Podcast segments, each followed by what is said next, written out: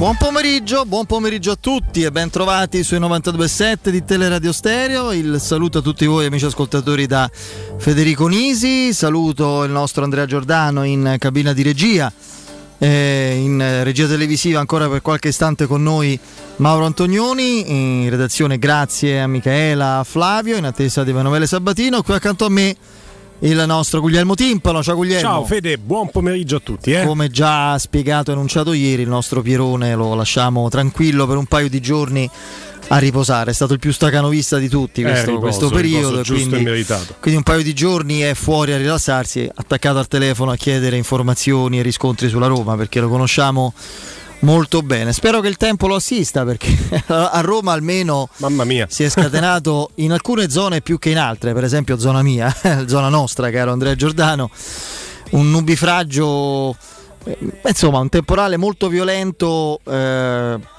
per intensità la durata per fortuna non è stata particolarmente estesa, altrimenti sarebbero stati guai. Il solito problema qui non, non c'è nessuna, eppure se ci fosse sarebbe legittima, però non c'è nessuna polemica né politica né ideologica né di alcun tipo da questo punto di vista, però è un dato di fatto che con una o l'altra amministrazione, con uno o l'altro tipo di colore politico in municipio è un problema evidentemente risolvibile quello dell'otturamento dei tombini e della mancata manutenzione della rete fognaria per cui eh, no, uno dei detti classici del, dei, dei, luoghi comuni romani e non solo, no? bastano due gocce e Roma s'allaga. Sì, eh, sì. I, I, luoghi comuni però un pregio ce l'hanno, sono banali ma sono veri, è così. In questo mm. caso non sono manco state due le gocce, sono state di più. E io ho visto delle scene che non avevo mai visto da, dalle mie parti, insomma, non, visto da lontano, poi ho cambiato strada, una via che Andrea conosce bene eh, che è quasi obbligata per, per, diciamo così, poi dirigersi verso la nostra uscita eh, del, del, raccordo.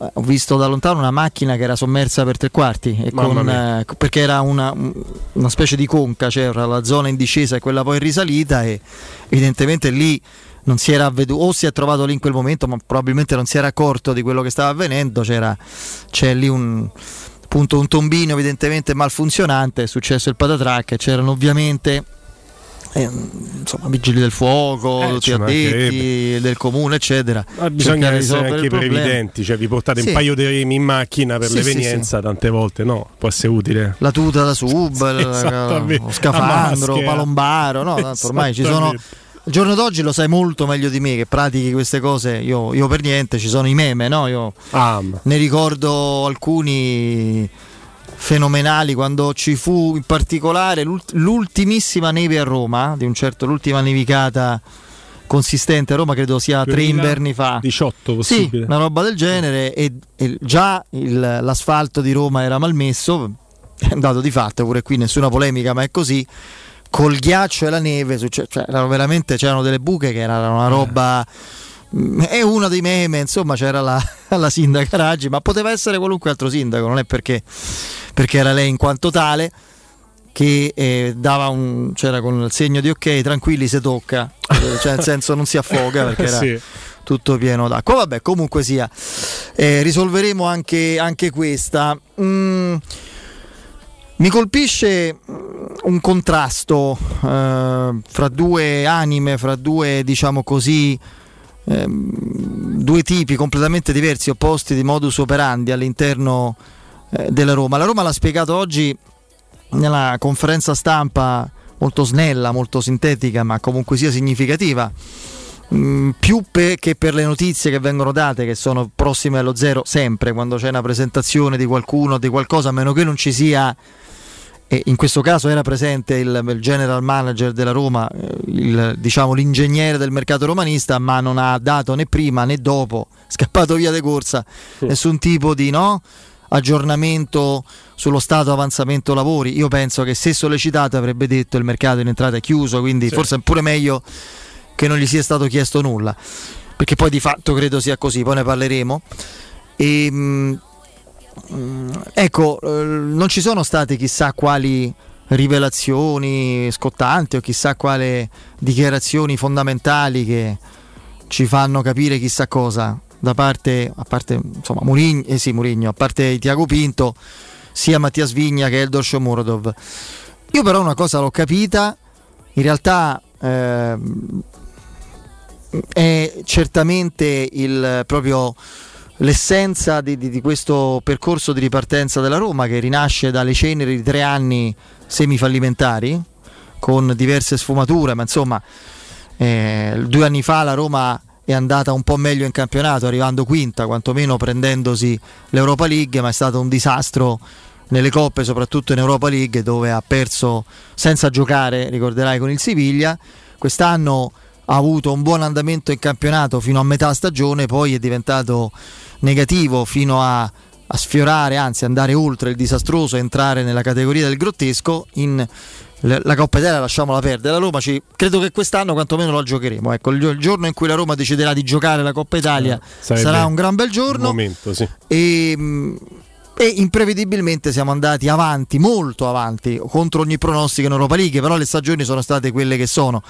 Adesso è iniziata una, una stagione in cui per quanto mi riguarda si intravede una direzione, si intravede un, una progettualità forte, eh, vigorosa, diversa, ambiziosa, che parte dalla necessità di attuare un calcio sostenibile con eh, calciatori di livello eh, sicuramente tecnico importante perché Shomurodov, Vigna, soprattutto Abram lo sono. Eh, non ho citato Rui Patricio perché da questo punto di vista come età e profilo fa eccezione, ma quello è un ruolo diverso, ma che hanno soprattutto una fame e un... Eh, vedono la Roma come un punto eh, veramente di, di, di, svolta per la loro carriera e, si, e credo si percepiscano come protagonisti eh, di un qualcosa di grande che va costruito tutto insieme e oggi Tiago Pinto l'ha detto a parole, ha ribadito che il, i profili di Vigna che lui conosceva da prima eh, posso anche crederci, insomma, perché non credo eh sia così disattento nei confronti del mercato sudamericano. E anche Shomurodov, che tutto sommato giunge alla ribalta del grande calcio tardino per quelle che sono le sue grandi qualità, a 26 anni e uno vedendolo giocare si chiede dove stava fino a mo' perché sì, esatto. è vero che il Rostov è una squadra importante di un campionato da non sottovalutare come quello russo, però non è che stesse no? in un... invece ragazzi questo se continua in questo modo è un fattore. E ha spiegato eh, appunto eh, Tiago Pinto come questi due profili siano assolutamente in linea con l'idea di una Roma giovane, di prospettiva sostenibile ma forte e ambiziosa per quello che hanno dentro mm. agonisticamente e mentalmente, non solo per quello che stanno già dimostrando a livello tecnico. E io ti devo dire che questa cosa l'ho, l'ho percepita da, dalle facce, dagli sguardi, dalle parole secche essenziali che hanno rilasciato questi due ragazzi. Non mi aspettavo nulla di diverso a livello di notizie che non ci sono state, perché per me non è una notizia che Vigna dica sì sì eh, gioco anche centrale, no, eh, classico. Il gioca- giocatore, no, il giocatore ti dice, giocatore ti dice, no, eh, no, vabbè, mm, tante volte vengono fuori pure da, da, da, certi particolari, capisci come la stagione è storta. Ti ricordi quando Perotti e Sharawi fecero capire che si rifiutavano di fronte alla richiesta di Francesco di giocare a destra, quindi lì già si capisce con Murigno un giocatore si butta nel fuoco, è stato eh. detto da altri, figuriamoci se Vigna appena arrivato non gioca pure centrale, ma spero di no perché dovrebbe esserci una strage dei centrali difensivi, o se Sciomuro dov- può giocare anche esterno, perché poi quello secondo me è più il suo ruolo, seconda punta esterno che centravanti proprio, proprio classico, quindi non è tanto quello, ma è proprio...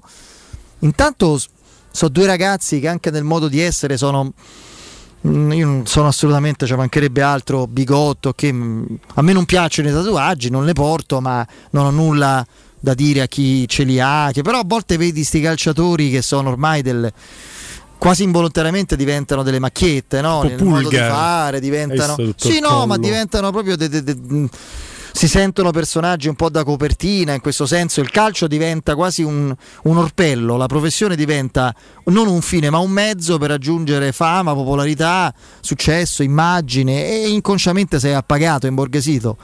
Eh, la faccia truce, concentrata, fissa e, e, e l'apparenza sobria sia del, dell'Uzbeko Shomurodov che l'uruguaiano, quelli della Garra Ciarrua, come diceva sì, Dani, Dani Mattias Vigna, mi, mi, fanno pensare a, a all'essenzialità della loro mission, cioè calcio, partite, allenamento, calcio verticale, si punta all'obiettivo, si punta alla porta. Ecco, questo è il DNA di una Roma che speriamo vincente, magari non lo sarà quest'anno, piccola che in realtà è un'enorme, gigantesca parentesi, l'ho già detto, lo dico sempre più con forza. Io, io credo a Mourinho quando dice il tempo è la parola chiave, stiamo costruendo per poi arrivare a poter vincere entro tre anni. Quello che lui non dice, ma sono convinto, pensi, che lui ha fiutato la Conference League come un animale fiuta la preda cioè proprio perché l'ha vista. Ragazzi, è, più, è, è meno difficile la Coppa Italia la Conference League come squadra. Eh? Adesso, se poi addirittura il Tottenham dovesse uscire, ha perso 1-0 l'andata, non credo, ma se dovesse accadere, tu puoi aspettare le terze da, dall'Europa League. Si, ma la Roma sarebbe la favorita, quindi sarebbe veramente un obiettivo. Non, non diciamo facile o scontato, ma alla portata. Quindi, chiusa questa parentesi, dicevo, al di là di quanto potrà essere nell'immediato vincente questo percorso, l'essenza di questo mm, appunto di questa nuova eh, progettualità tecnica della Roma con Murigno e il suo carisma a capo è questa ambizione, questa gioventù proprio agonistica, non solo anagrafica del, della squadra dei giocatori. Ecco, dicevo all'inizio, il contrasto.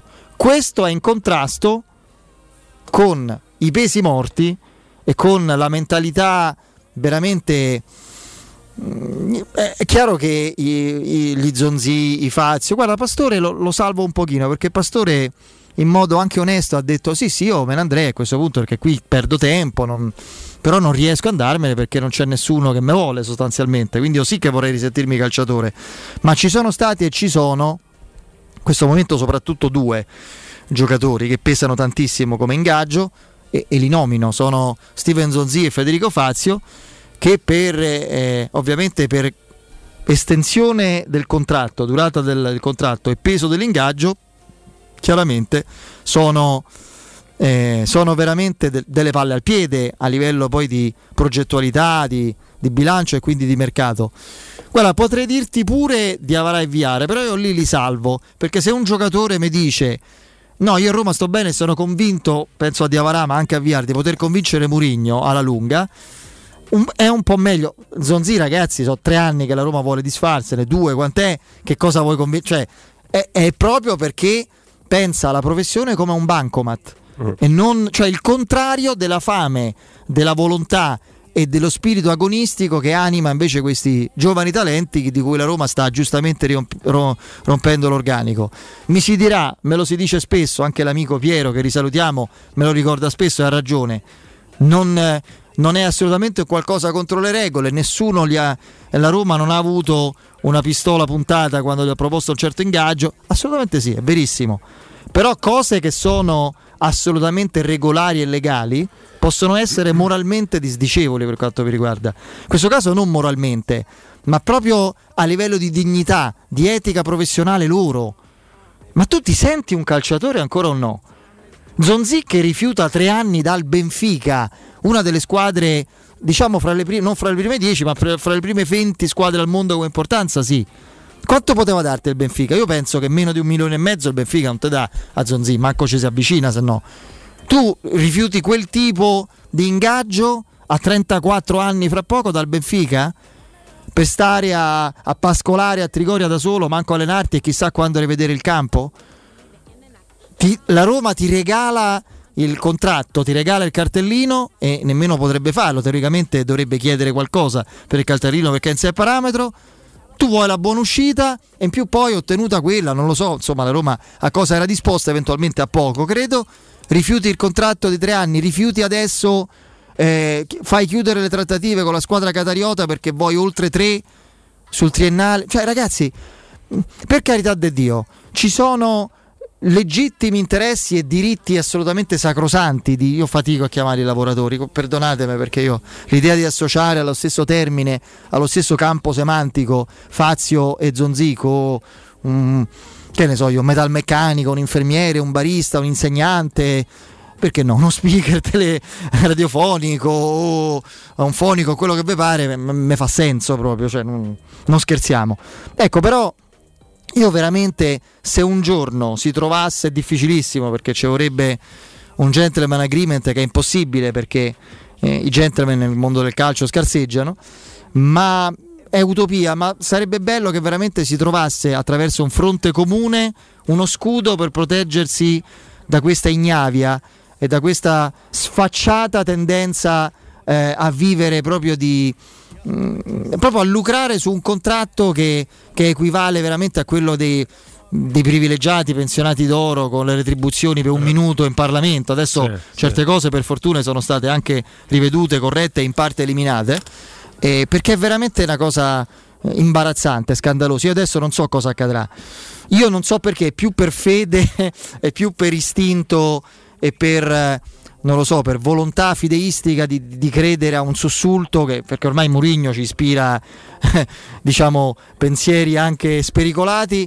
Io se mi dovete dire secco, arriva il centrocampista il 31 agosto, il 31 agosto io dico sì, arriverà. Poi magari non sarà Zaccaria, sarà un altro, dico di sì, almeno lui sì.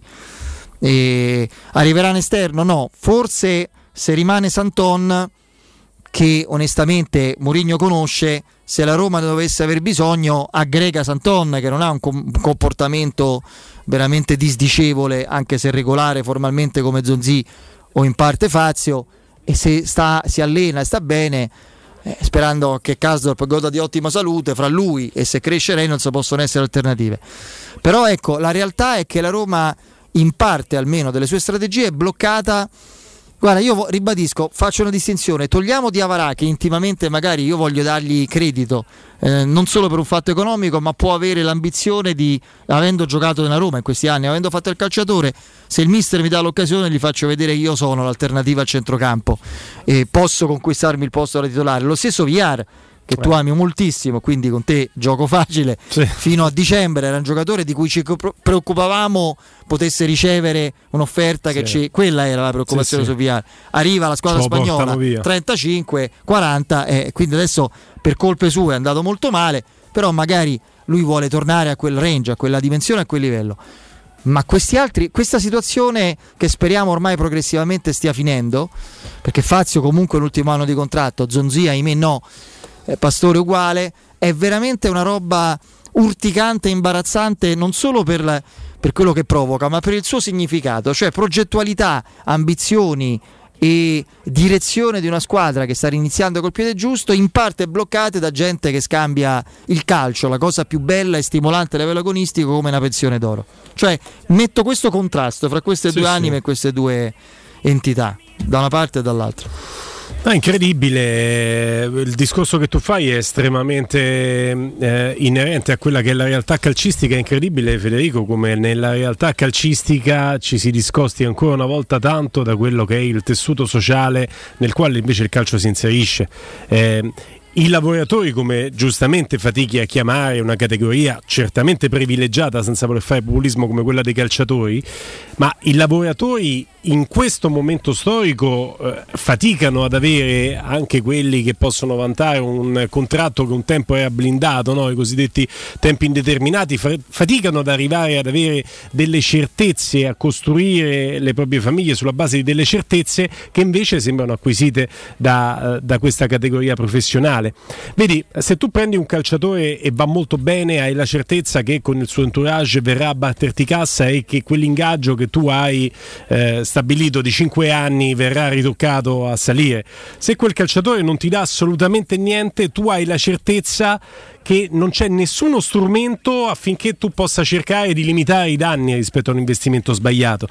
E questo è stato Pastore, perché l'investimento Pastore dal punto di vista dell'ingaggio lascia sta che gli hai dato anche 25 brande come direbbe Piero dal Paris Saint Germain che, prende, che dà soldi a tutti e prende soldi solamente dalla Roma. Non sai il Paris Saint Germain eh, gli unici con i quali non fa affari milionari sono, so, sono, la Roma. La Roma gli ha dato più soldi al Paris Saint Germain di quanti non ne abbia incassati. Se penso all'affare Menezze che ha preso per Bruscolini loro 10 milioni lo pagarono all'epoca forse 11 forse nell'anno in cui prendevano a 40 e passa Pastore, proprio Pastore, tu a Pastore gli hai dato 25, loro non ti hanno dato neanche, Florenzi neanche 9 per Florenzi, ti hanno dato, manco di, neanche 9 per Florenzi.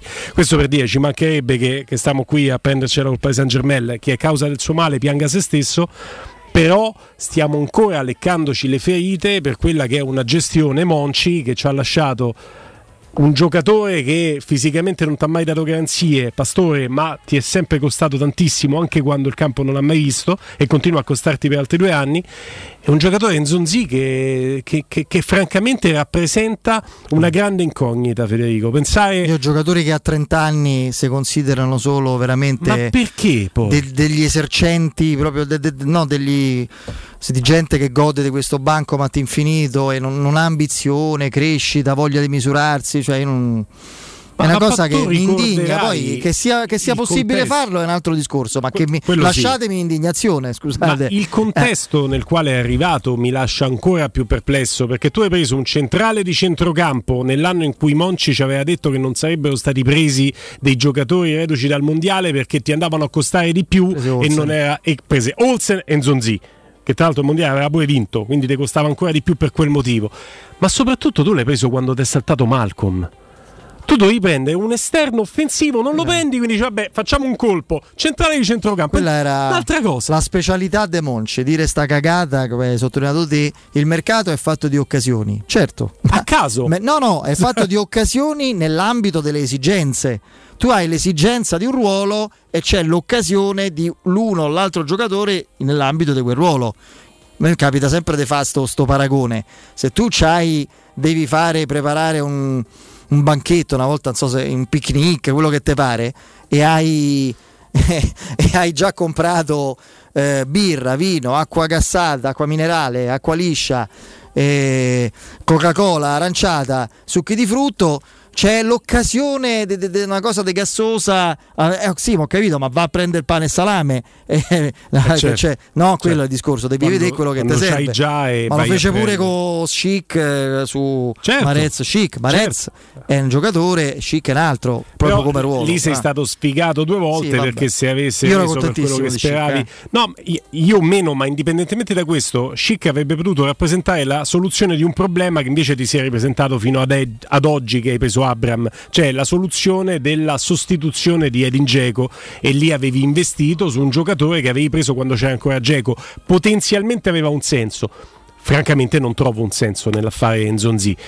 E poi arriviamo all'amor proprio ti ripeto, tu hai espresso il discorso con una maniera dialetticamente così pura, così pulita da non necessitare di andare a metterci il carico, non si vuole fare del populismo, però oh, legittimamente mi domando l'amor proprio di un giocatore che non è utile alla causa, che è rifiutato dalla causa, che ha la possibilità di, in lu- di mettersi in luce altrove e far vedere a chi lo sta rifiutando, dice guarda quanto valgo, e che invece non si mette in discussione e rimane Poi c'è un'altra, mi sono dimenticato di un altro giocatore che io immaginavo dopo il dignitosissimo europeo disputato che fosse facilmente piazzabile, che è Olsen. Lì è un'altra sfumatura ancora, un pochino più accettabile rispetto a, a veramente l'atteggiamento insopportabile di Zonzi, in parte di Fazio, eccetera. Olsen è il, diciamo, il soggetto del profilo che rifiuta lo Sheffield perché sta in, pre, in, in Championship. Come Championship. Eh, lì, cioè lui ha una considerazione tecnica esagerata di sé. Nel senso, Championship ci sono stati fior dei giocatori, eh.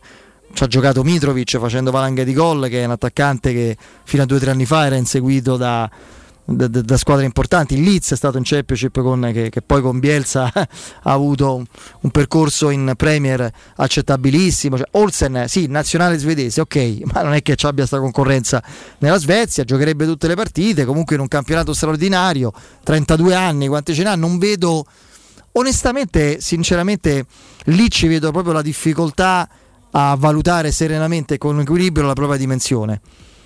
Mm, cioè per un portiere come Olsen la, la, la, la Championship, poi lo Sheffield credo abbia ottime chance di essere poi promosso, andrebbe benissimo. Lì però ci vedo uno che si reputa più forte di quello che è. Da altre però, parti, cioè però l'ambizione di l'ambizione. giocare perché ci è andato a giocare l'anno scorso all'Everton, una piazza che riteneva eh sì, e stava in panchina e stava in panchina. Certo, il titolare dell'Everton è anche il titolare del Però evidentemente non è quello il tuo livello e si può discutere. Ma qui veramente c'è gente che sta braccia concerte e vuole starci per un anno, due. Cioè, Fazio di fatto sono due anni che gioca. Allenarsi e prende soldi. Non lo so, io parlo nell'ottica adesso al di là dei danni collaterali che procurano la Roma. Juan Jesus è andato in scadenza perché non riuscivi a convincerlo cioè, andare a giocare da qualche cioè parte. Il discorso eh? è veramente fare il sesto difensore sì, centrale sì. della Roma. Il discorso è veramente ma finito l'ingaggio, finito il contratto a Fazio finisce adesso. E i giochi sono finiti perché insomma 33 anni Fazio ne avrà o 34 credo alla fine di questo o se lo via a Napoli di Spalletti l'anno prossimo non credo chi te se prende? Cioè, se tu non accetti di sottodimensionarsi un pochino a livello economico per poi giocare, eh, non investi sulla tua professione, a meno che non vuoi ammucchiare, non fare nulla e poi terminare la carriera. Poi ci spiegheranno come fece Cesar Gomez De Fazio, eh, perché sì, ci sì. devono spiegare anche eh, questo. Fu una grossa, quella è stata eh. forse la peggior cretinata fatta da Gianluca Petrachi che invece al di Già là si del... capiva che il meglio ce l'aveva alle sì, spalle, sì, sì, eh, no, poi sai, pure sto meglio. No, e poi Petrachi devo dire invece eh, spunti interessanti li, li ha avuti al netto di, di un carattere e di una particolarità di, di, di porsi che era difficilmente gestibile. Noi ci fermiamo, eh, ci fermiamo, torniamo fra poco e andiamo poi al di là di queste riflessioni più sull'attualità, sul campo e sul mercato. Vai. Uff. Pubblicità. Se ami la carne quanto noi, adorerai Arab Bracis. Steakhouse e American Barbecue. Golosi hamburger di scottuna o Black Angus. Barbecue con New York pastrami, ribs e altre specialità con cottura low and slow. Un'accuratissima selezione di carni di altissima qualità da tutto il mondo e primi romani fatti in casa. Arab Bracis. In via Cassia 1837. Info allo 06 80 07 1142. Arab Bracis. Il tempio della carne a Roma.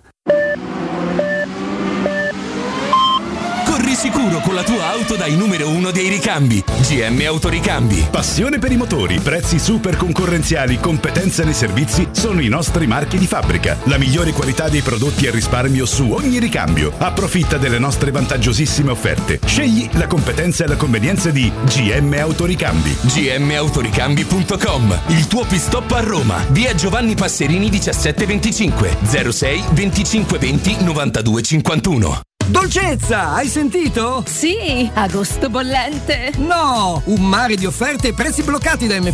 Allora si parte. Dai, prendi la Magnificard, andiamo da M e approfittiamo delle offerte. Per tutto il mese di agosto, prosciutto cotto Riva Biancospino, 79 centesimi letto. Pasta riscossa 500 grammi, 49 centesimi. Tonno porticello 3 per 80 grammi, olio di girasole, 1,99 euro. Prendi la Magnificard, ti aspettiamo. In agosto, prezzi bloccati e super sconti in tutti i supermercati di Roma, Lazio Lazio e Abruzzo. Le statistiche parlano chiaro. I sistemi di sicurezza Fichet sono impenetrabili e Securmetra, esclusivista Fichet per il centro Italia, presenta Fichet F3D, il rivoluzionario cilindro per porte blindate con chiave lavorata a laser e sistemi di autoprotezione che garantisce l'assoluta inviolabilità della tua porta. Securmetra. Informati al numero verde 800 001 625.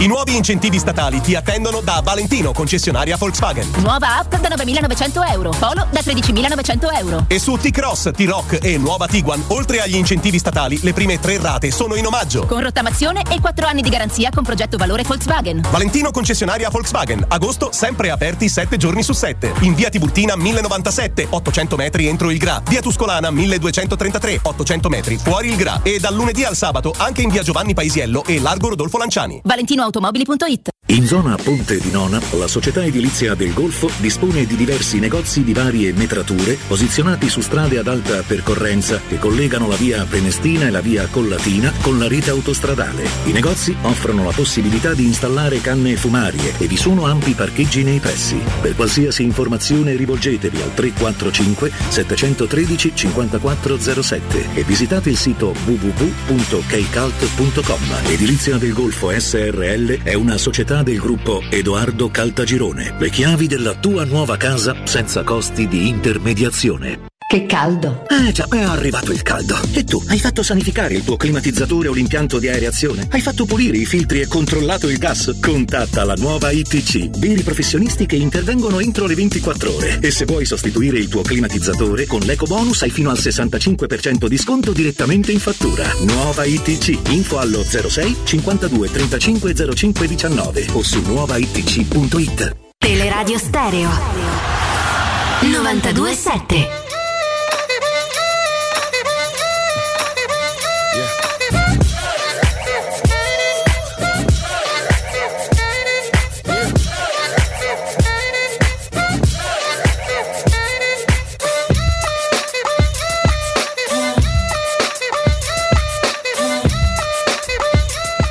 Intanto ricordiamo, caro Guglielmo, questa mattina la Roma è tornata a allenarsi dopo il giorno di riposo, al di là della solita divisione in gruppi fra chi aveva giocato la partita o una parte significativa di essa e chi non l'aveva fatta. Eh, l'unico indisponibile di fatto è Smalling che si Sì. è allenato individualmente, insomma sta cercando di recuperare da una lesione muscolare non seria ma che comunque lo terrà fuori fino alla sosta.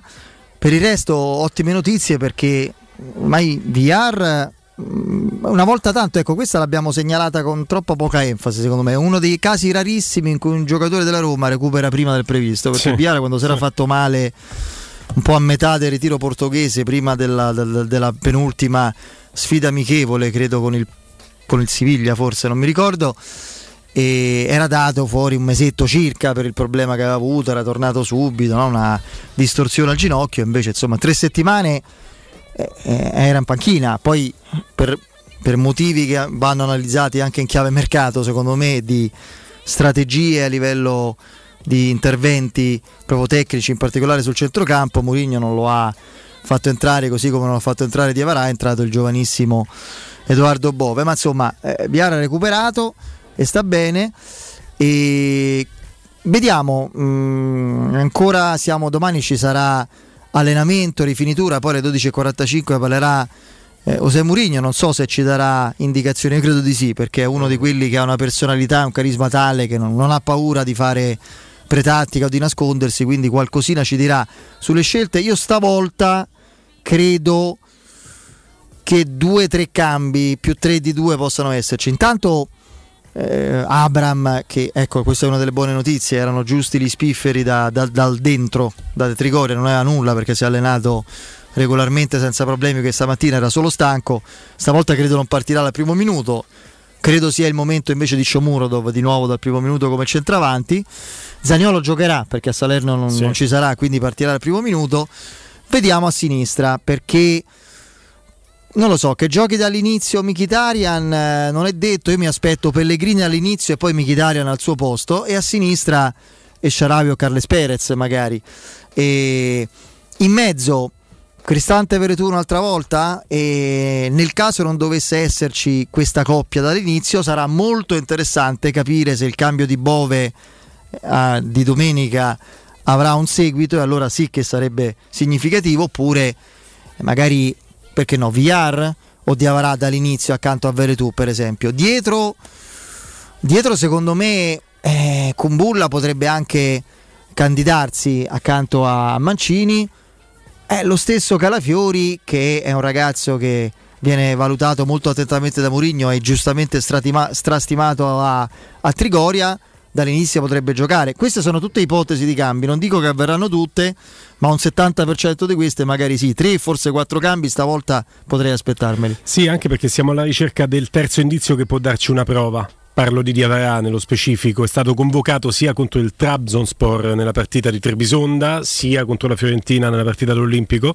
Ha giocato pochi minuti di recupero nel momento in cui faceva sostituzioni per perdere tempo Mourinho per spezzare il ritmo del Trabzonspor che stava premendo sulla Roma e ne aveva di più fisicamente perché aveva tre partite ufficiali in più della Roma alle spalle per la Roma era la prima gara ufficiale. E, e poi non ha avuto seguito quella presenza contro la Fiorentina perché ricordavi bene è entrato Bove e non è entrato lui neanche nei minuti finali. Quindi questa con buona pace anche per esempio di chi come la Gazzetta dello Sport metteva addirittura titolare contro la Fiorentina di Avarà, non ci ho mai creduto di vederlo titolare, infatti ha riproposto la coppia Veretù-Cristante.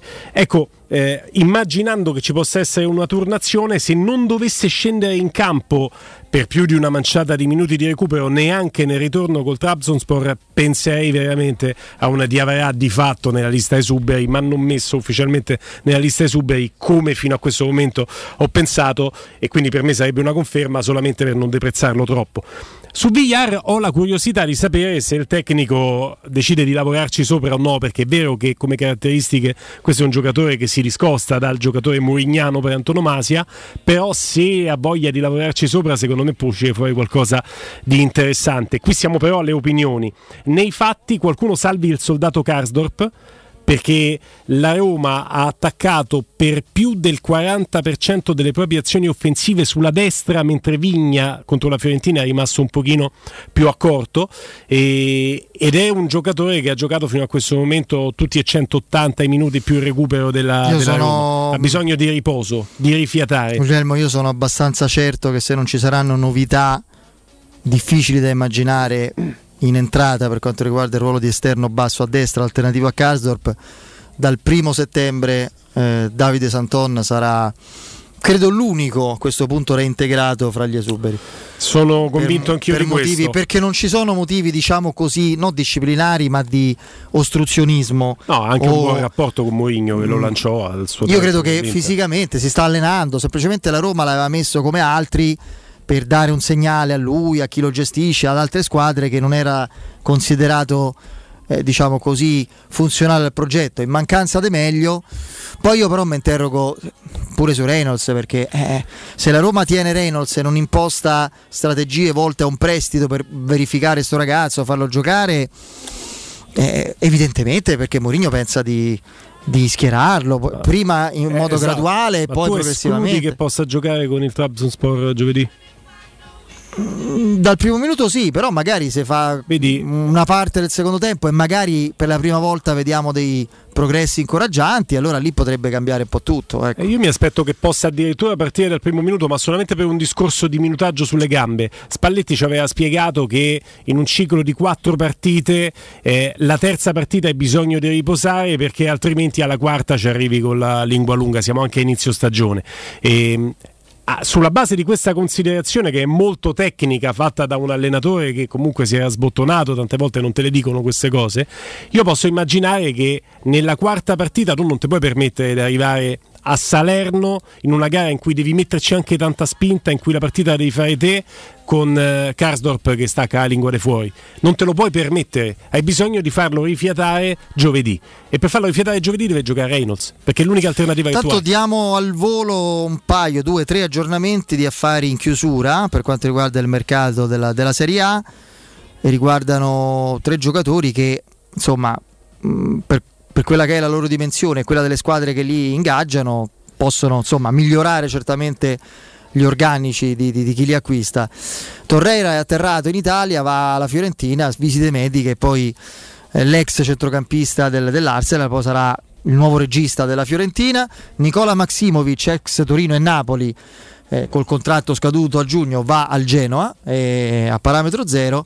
E Pinamonti dall'Inter all'Empoli. Questi sono tre Eh, per affari è chiusi. un Sì, sì, attaccante sì. che- che Beh, ma anche Torreira e Maximovic. Sì, sì. Maximovic l'aveva cercato la Roma quando poi Sì. è andato a Napoli. Sì, poi- Se ne era parlato per un paio di anni di sondaggio, sì, mai sì, sì. concretizzato. Poi non, non- non ha reso come ci si aspettava. E abbiamo Gabriele in eh, diretta con noi. Ci sei, Gabriele? Federico, buonasera a te buonasera a tutti i radioascoltatori. Ben trovato, caro Gabriele, dopo l'estate, eh, che peraltro dura ancora, ma insomma, oggi almeno a Roma c'è un- una pioggia autunnale piuttosto intensa, però insomma, dopo il periodo estivo. Ricordiamo un po' di, di- di cose interessanti a chi ci ascolta perché lo showroom del materasso è sempre a disposizione del cliente per garantire sonni tranquilli, riposanti, salutari soprattutto e con un'attenzione scientifica, tecnologica al prodotto e, e diciamo così un, eh, un'attenzione proprio specifica alle esigenze del cliente a livello finanziario e di budget che, eh, che non possono non attrarre no? chi, chi ha bisogno di entrambe le cose. Assolutamente sì Federico, perfetto come al solito il tuo intro. La prima cosa che diciamo, forse la più importante, è che sabato riapriremo il negozio che i nostri clienti sanno di via Baldo di Ubaldi che ha avuto una trasformazione, è stato ricondizionato a un Dore una storia ufficiale come già ce l'abbiamo su via di Sant'Angela Merice Nomentana con grande richiesta dei clienti abbiamo fatto anche questo ulteriore passo in collaborazione con l'azienda e quindi sabato saremo pronti ad accogliere tutti gli ascoltatori che ci verranno a trovare. Ovviamente come eh, ben sanno tutti non abbiamo potuto fare la nostra classica esterna che ci manca tanto ma Eh, lo so. speriamo insomma, La faremo, eh, la faremo. la faremo assolutamente, dobbiamo recuperarne molte, quindi le faremo con, con grande voglia. Per il momento chiunque voglia venirci a trovare, gli ingressi sono sempre contingentati, quindi insomma ci farà quello che si potrà, però avremo grandi promozioni e grandi sconti proprio per festeggiare questa nuova apertura insomma, che segue le ultime di questi anni.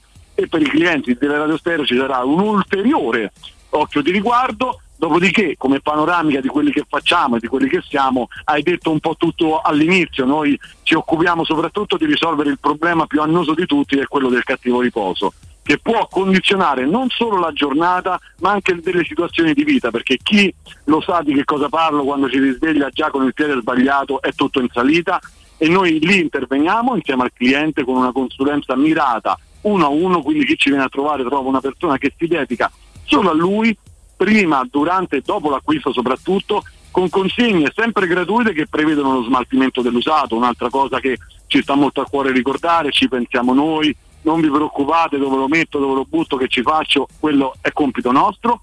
Il compito del cliente è solo venirci a trovare, esporci la sua situazione, ovviamente eh, renderci edotti di essere un ascoltatore della radio perché la palla di cristallo purtroppo in situazione ancora non ce l'hanno data, quindi ci si viene a trovare, abbiamo sentito il redazionale, abbiamo sentito la pubblicità, abbiamo sentito anche i tuoni, perché oggi è tutto tranne Sì, che a Roma. E a quel punto noi riusciamo a schiudere una serie di promozioni, dei pagamenti anche personalizzati laddove uno voglia aderire ai finanziamenti che sono sempre a tasso zero e di interessi zero e altre cose che ci riserviamo di fargli scoprire una volta qui in negozio. Ricordiamo a tutti che i negozi sono tutti aperti da sabato, quindi sono finite le ferie, ci sono tante promo e questo è il momento migliore per acquistare perché è ancora agosto e ancora ci sono i saldi, quindi insomma tante promo, tutte da scoprire.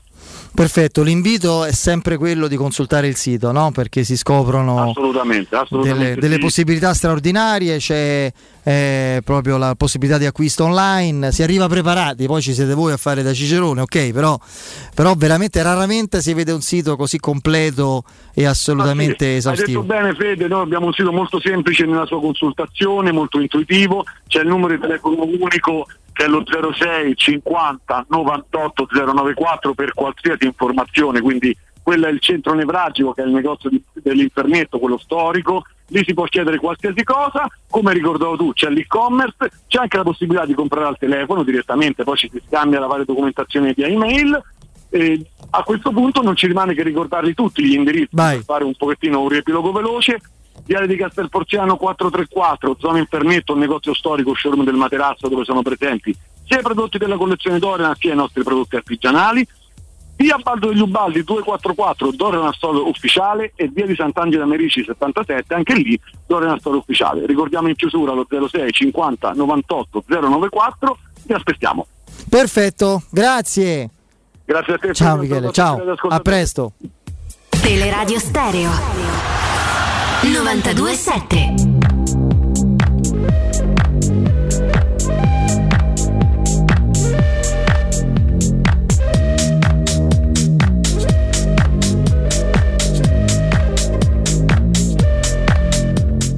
Torniamo in eh, diretta, in chiave mercato, adesso a parte questi ultimi aggiornamenti che riguardano eh, l'arrivo di Torreira alla Fiorentina, poi capiremo le formule, ma insomma penso eh, l'Arsenal si deve liberare di, di- di un giocatore che ormai è fuori da- dai piani, che è andato non Iniziato bene. bene l'Arsenal quest'anno. Sì, benissimo, come sempre. Stagione. Campionato veramente disastroso, almeno all'inizio, ma sono anni che non. È una squadra senza capo né coda. Nelle coppe è andata abbastanza avanti, ma insomma. E poi le coppe non le fanno, quest'anno hanno anche la necessità un pochino di alleggerire l'organico. E Torreira non rientrava nel- nei piani, è andato pre- all'Atletico Madrid dove non è andato benissimo. Insomma, se torna quello visto anche in Italia nella sua ultima esperienza, eccetera, la Fiorentina può, può far bene. Comunque, al di là di- del suo arrivo, poi io immagino che l'Arsenal dovendo disfarsene lo dia anche in prestito. Poi vedremo, no? E di sì, un prestito con dirittori di scatto. al di là poi di Maximovic e alla Genoa di Pinamonti all'Empoli, dicevo, Mourinho ci aveva detto, credo nella conferenza stampa pre, eh, pre Roma Fiorentina, forse parlando di mercato, non posso che essere soddisfatto, non posso chiedere di più. per pre migliorare c'è Fiorentina. Quello che non abbiamo fatto, o forse era il post partita di, di, di Trapson, di, Trapson, di Ah, allora, se il passaggio che dice Quando lui quando dice, dice- non ho diritto di chiedere No, no, era ma- prima della Fiorentina. Ah, no, no, ma quando poi lui dice c'è sempre l'inverno, l'estate prossima. Ah, lì, lì è Dopo. pre-Trabzonspor, Ah, ok. quando poi lui comincia a parlare, parla prima all'organi di casa, insomma, Sì. alla televisione di casa e poi parla in conferenza stampa. No, mh, volevo dire, mh, all'estate prossima io non credo. Gennaio Forse invece... gennaio. No, per un motivo. Il giocatore di turno, non eh, i, i pelandroni eh, ben remunerati stile Zonzi, ma i giocatori che hanno un minimo di ambizione agonistica e ce li hanno. Abbiamo detto Diavarà, Olsen, VR stesso, si vedono fuori dai giochi per quattro mesi, per tre mesi e mezzo e lì fai il ragionamento. Qui è inutile, io mi alleno, non vengo considerato. Allora, cioè, se, se- se uno vede che giocano Cristante e Veretù, che in, eh, diciamo, in chiave eh, alternative Murigno ti abbassa Pellegrini se serve o fa entrare Bove o Darboe, allora a quel punto il Diavarà e Viar de turno dicono qui è meglio cambiare aria. E allora un acquisto che vorresti tanto ora puoi rimandarlo magari a gennaio, soprattutto se questo tipo di giocatore ha il contratto a scadenza 2022 e non è stato rinnovato in quel momento. Esatto. Allora lì sì che puoi avvicinarti meglio. Possono cambiare degli scenari da questo punto di vista, su questo non c'è, non c'è margine di dubbio. Io credo che qualcosina possa succedere in termini di opportunità di mercato, a patto che l'opportunità sia nel ruolo che ti serve. Eh, non se no facciamo come Monci. come Monci. Però possa accadere qualcosa in termini di opportunità di mercato, un profilo che non necessariamente deve essere un profilo di quelli che la Roma cerca a luglio o a inizio agosto. Mi spiego, eh, nell'identikit del giocatore che cerca la Roma andiamo a vedere giocatori che ripetissi un'eccezione, non arrivino ai 30 anni o non li superino, perché necessariamente la Roma vuole fare anche degli investimenti su degli asset che poi debbano diventare e confermarsi tale anche per il futuro. Se dovesse presentarsi negli ultimi due o tre giorni di mercato la possibilità di un prestito secco, di un esubero altrove, di un giocatore che ha 32 anni ma è il centrocampista che te può far comodo, per me la Roma lo prende. Prestito secco per me la Roma lo prende. L'importante è che non sia un investimento che ti va a porre anche un limite per il futuro, perché comprare tanto per comprare oggi significa fare un investimento che se anche paghi a rate negli anni prossimi ti vincola economicamente per qualcosa che non ti Il convince calcio, tanto. dicevi giustamente, lo sottolineavi, è fatto, il calcio mercato è fatto di occasioni, è vero, inerenti alle esigenze che hai, naturalmente, se no diventa schizofrenia. Eh, se no sì. E considerando ciò che serve alla Roma, in relazione proprio alla notizia che abbiamo dato di Torreira alla Fiorentina, secondo me c'è un nome, poi è chiaro che i gusti calcistici sono assolutamente eh, liberi e quindi insindacabili, è tutto opinabile, no? A uno può piacere più o meno, io non lo so se a Mourinho può, può interessare questo tipo di profilo. Ma io faccio un nome di un calciatore che con l'arrivo di Torreira è chiuso perché la la Fiorentina prende quel giocatore Sì. lì per metterlo al centro del- della sua mediana, per fargli fare il regista. E il giocatore che è chiuso e che credo la Fiorentina dovrà in qualche modo cedere entro il 31 agosto, l'abbiamo affrontato domenica, è Eric Pulgar, al di là dei suoi orrendi tatuaggi, Quello sul collo poi. per carità di Dio, ma Perotti ce n'era, ce n'aveva uno che poi si è tolto, che era una cosa... Poi, poi ti dico una cosetta che- su Perotti, che non si vede manco nei bar de Caracas, proprio, che poi se l'è tolto se non mi sbaglio, se non mi sbaglio, non mi piaceva più. Lui aveva un tatuaggio con un, Un bacio, succhiotto. col succhiotto, poi si è Con una tolto, si è rosa. fatto il pallone. C'è una palla grossa così. E, mh, allora. Pulgar è stato coinvolto soprattutto nell'ultimo anno dal gran casino che è la Fiorentina delle ultime due stagioni. Lui fa un- uno o due campionati importanti al Bologna, da regista, da mediano centrale, titolare di una nazionale molto importante come la nazionale cilena di cui è il metronomo. È un giocatore che non ha magari la, la- la velocità di base, fra l'altro è alto più di 1,90, necessaria per magari eh, provare a, a effettuare personalmente una transizione, spaccare eh, diciamo così l'inerzia di, di- di- di- una situazione in campo, strappando palla, andando in verticale, come farebbe Zaccaria per esempio.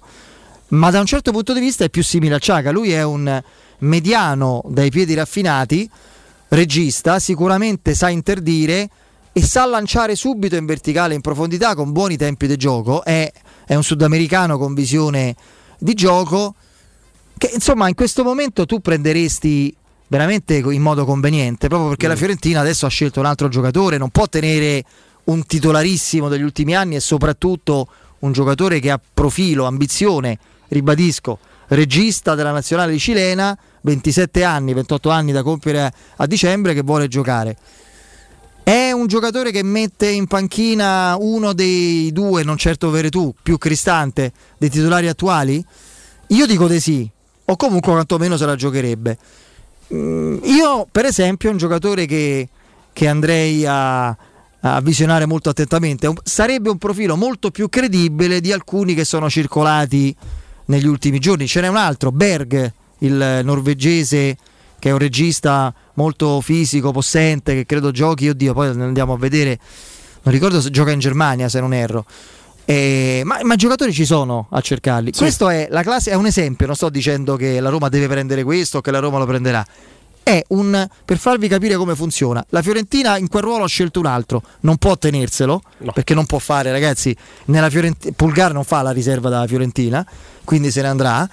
È esattamente il ruolo e in parte il profilo che la Roma sta cercando in quella zona lì. Poi dipende dai gusti, dai desiderata. Mourinho come le ritiene? All'altezza di giocare al posto di Cristante, cioè meglio di Cristante con Veretù? Se lo ritiene come tale diventa un'occasione di mercato. No, sono d'accordo con te. Allora, eh, detto che mi piaceva tantissimo quando era al Bologna, Bologna, sì. giocatore che tra l'altro tira anche le punizioni. Ecco, bravo, mi sono scordato. È È, un uno- è un grande specialista delle punizioni. Direte, vabbè, come vabbè? No, è no, una, ce è una grave adesso. lacuna della Roma. Adesso ti manca. Ciaca andava a coprire pure quella lacuna. Sì, eh? sì, sì. E quello è, Ah. è, è un'attacca che tu mediamente Rigorista, una batte benissimo, su tre, ma una su comunque- quattro la, la puoi mettere.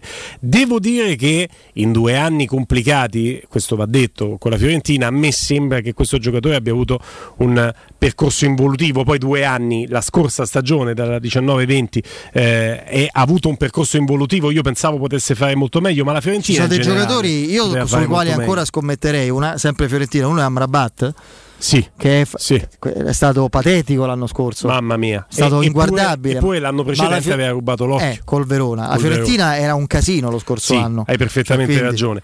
Ehm, è un profilo che sicuramente, ecco, su quello quando, quando dico io mi fido di Mourinho ciecamente e pedissequamente seguo quello che, che lui indica. E credo che la società che ha preso Mourinho abbia lo stesso modo di vedere il calcio. Se Mourinho ti dice che può essere l'uomo giusto, per esempio contro la Roma, a me lui non è piaciuto tanto nel momento in cui Perso la palla che poi ha portato perde la palla, ma lui ti dà anche l'assist sull'1-1 loro. Quindi è un giocatore che è in grado la di palla incidere profonda, subito. alla verticalizzazione. A Roma Pensa con que- Abram e Eh. Ibram o con Shomurodov come puoi andare a sfruttare quegli spazi con quel tipo di giocata che adesso manca ai centrocampisti della Roma perché Veretù ha lo strappo, il lancio lungo in parte ce lo può avere Cristante, ma quando vai a vedere i lanci più pericolosi sono arrivati dalla difesa nella partita contro la Fiorentina. I Bagnes che te lancia Ibram che ti manda a, a fare espellere il portiere. Quindi sì, secondo me potrebbe essere ecco, un'occasione di questo tipo, non so se Pulgar nello specifico, ma un'occasione No, ma di per questo far tipo. capire come funziona il mercato, i giocatori. le- Intanto è pieno il mondo dei calciatori, anche che non si conoscono, perché noi non siamo tenuti a conoscerli tutti, poi ci Sì, sono infatti. quelli più o meno bravi. E poi giorno dopo giorno si creano le circostanze adatte per prendere in modo favorevole anche giocatori conosciuti. Magari Pulgar alla Fiorentina a inizio mercato ti chiedeva 15-18 milioni e tu per Pulgar non li spendi. Adesso te, te lo dà magari un prestito oneroso a 2 milioni con diritto di riscatto a 8 perché sa che farsene di Pulgar. Sì, questo ha è un puntato giocatore su Torreira sul quale la Fiorentina dire- ha fatto un investimento, Sì, hanno sì. pagato più di 12 milioni eh, nel eh, Ma 2019. lui era uno dei migliori registi del campionato al Bologna, cioè proprio Sì, sì, sì. Poi chiaro, Bologna non è che sto parlando da- tanto per rimanere in tema cileno, non è che la Roma prenderebbe Pizarro, eh. L'idea è avere un'alternativa in più ai centrocampisti attuali o- e, come lo valuterebbe Mourinho. Sì. Eh, è un esempio per far capire qu- quali porte si schiudono improvvisamente dal mercato mano a mano che ci si avvicina al gong, perché più sistemano le loro caselle tante squadre, più magari c'è la- l'occasione di andare a prendere ciò che avanza. Sì, Questo è in chiaro. generale come... Quando, quando Mourinho ti parla di una progettualità che, è- che va avanti anche negli anni, quando ti dice c'è anche il mercato di gennaio, c'è anche il mercato eh, dell'estate prossima, eh, tu in che termini devi credere a Mourinho? Perché è ovvio che l'identikit di Mourinho ti porta a distanziarti no? dall'identikit di un allenatore che pensa all'estate prossima, Beato Chiccianocchio, tra un anno da oggi. E il calcio è oggi, il calcio è subito, è presente. Però quello che ti dice tra le righe è che la Roma non è intenzionata ad accontentarsi. Se prende un'occasione la prende o in prestito per tamponare adesso e poi fare l'investimento grande in futuro oppure perché oggi ci sono le condizioni per prendere, tu te lo puoi permettere, quello che anche in futuro ti sarà utile, ma prendere oggi tanto per prendere rischi poi di trovarti un esubero in futuro che uno si evita eh, volentieri perché guarda quanti ce n'hai già sì. in casa. Allora, noi andiamo in pausa e c'è quindi il break, il GR con Benedetta Bertini. Rientriamo col direttore Mario Sconcerti.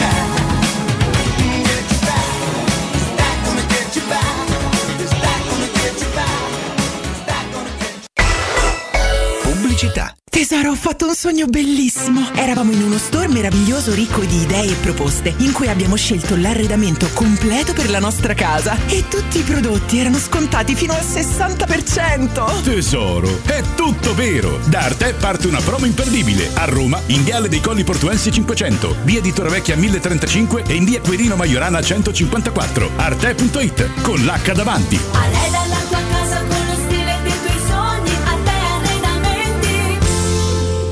Quando Roma brucia, Nerone placa le sue fiamme. Nerone, l'amaro di Roma. Un gran liquore che racchiude in sé millenni di storia, arte e civiltà. Asciutto al palato, dal gusto pieno, che regala intense sensazioni. A Roma nasce Nerone, un incendio di sapore. Vieni da Climanet e approfitta dell'eco bonus del 65%. Puoi avere un climatizzatore Samsung 9000 BTU a soli 420 euro invece di 1200 euro. Sconto immediato in fattura con IVA e installazione comprese. E puoi pagare anche in 10 rate a interessi zero. In Viale Carnaro 20 890 41 46 o climanetonline.it. La baffolona è la regina delle carni. Vieni a gustarla alla locanda Baffolona. Ti aspetta una gustosa baffolona e altri tagli di carne, primi e dolci fatti in casa e un servizio macelleria con le carni per le tue grigliate. Puoi gustare tutto nel grande spazio all'aperto e vedere tutte le partite nel nostro giardino. Locanda Baffolona a Ciampino in via dei Laghi 12. Info allo 06 8893 0114 o su locandabaffolona.it. Anche se quest'estate parti per un solo weekend, fallo in sicurezza. Con Staibano Gomme, il numero uno per il tuo veicolo. Pneumatici nuovi e usati, meccanica, revisioni, tagliandi e grandi promozioni. Tagliando completo a partire da 90 euro e ricarica aria condizionata da 30 euro. Staibano Gomme, sulla Tuscolana in via Paolo Albera e al Mandrione. Info allo 06 784 7809 o su staibanogomme.it. Brindiamo! Sei pazza? Un bicchiere di plastica e una bottiglia di vetro non si incontrano mai, nemmeno quando li butti via. E due coppe di champagne? E due birrette? In queste sere d'estate differenzia bene i tuoi rifiuti e brinda a un futuro più pulito. Ama il futuro sostenibile. amaroma.it Spazio o strazio? Basta angustiarti in ambienti angusti. Da oggi ti aspetta Residenze Colle degli Abeti. A Roma Est l'unica iniziativa immobiliare in pronta consegna in classe A con appartamenti finalmente comodi e spaziosi. Mono, bilo e trilocali con posto auto. Possibilità arredo completo e mutuo anche con agevolazioni statali. Residenze Colle degli Abeti e in via Piero Corti 13. Gruppo Edoardo Caltagirone ha costruito. Residenze vende. Info residenze.com Hai visto che bella la nuova Ford Puma? Cercavo proprio un'auto sportiva e spaziosa, ma soprattutto ibrida. E allora vai da WeCar, in via Nettunense ad Anzio. Troverai tutta la gamma Ford, nuovo, usato e chilometri zero, con finanziamenti personalizzati, anticipo zero e il miglior prezzo. WeCar, il tuo punto vendita Ford ad Anzio. www.muoviti.con C'è posto in Italia dove puoi salire a bordo di un cinema volante, sfidare la furia dei dinosauri, diventare il protagonista di Assassin's Creed, giocare sulla neve tutto l'anno e rilassarti nella cinepiscina. È Cinecittà World, il parco divertimenti del cinema e della TV. Scopri tutte le novità su cinecittàworld.it. Teleradio Stereo 927.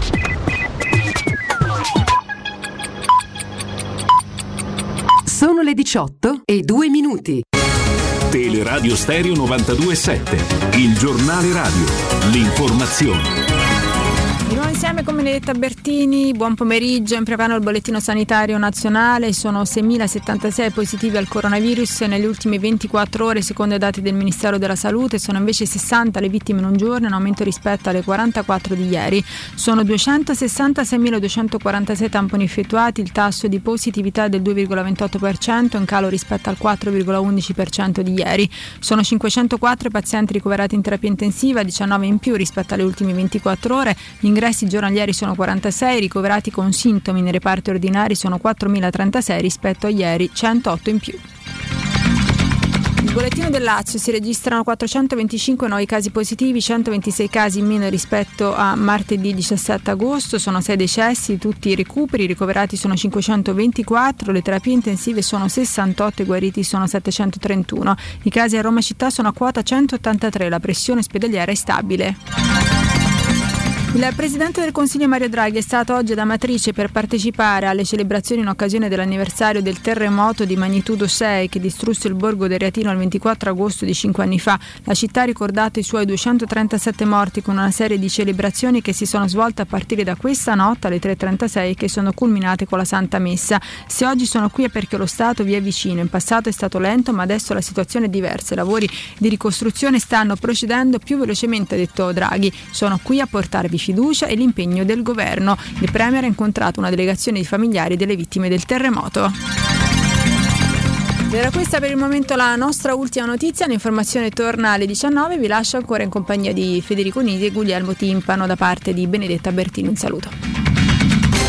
Il giornale radio è a cura della redazione di Teleradio Stereo. Direttore responsabile Marco Fabriani. Teleradio Stereo 927. Luce Verde, Roma. Buon pomeriggio dalla redazione. Sul tratto urbano della A24 si rallenta tra via Grotta di Gregna e via di Tor Cervara in uscita dalla città. Situazione difficile sul raccordo dove si segnalano code a tratti nelle due direzioni. Si sta in fila in carreggiata esterna tra Ardeatina e Romanina e in carreggiata interna tra Prenestina e Tuscolana. In città rallentamenti su via Cassia in prossimità dello svincolo per il raccordo nei due sensi di marcia. Difficoltà anche su via Flaminia Nuova in direzione di Grotta Rossa con code tra via Tuscia e via dei Due Ponti. Prudenza per alcuni incidenti segnalati dalla polizia locale su via Cassia all'altezza di viale Cortina d'Ampezzo e in via Sarzana in prossimità di viale Ventimiglia. Rallentamenti anche sulla pontina tra Spinaceto e Castelromano in direzione di Pomezia. Per i dettagli di queste e altre notizie potete consultare il sito roma.luceverde.it. Un saluto da Valerio Penna. Un servizio a cura dell'ACI e della Polizia Locale di Roma Capitale. 92.7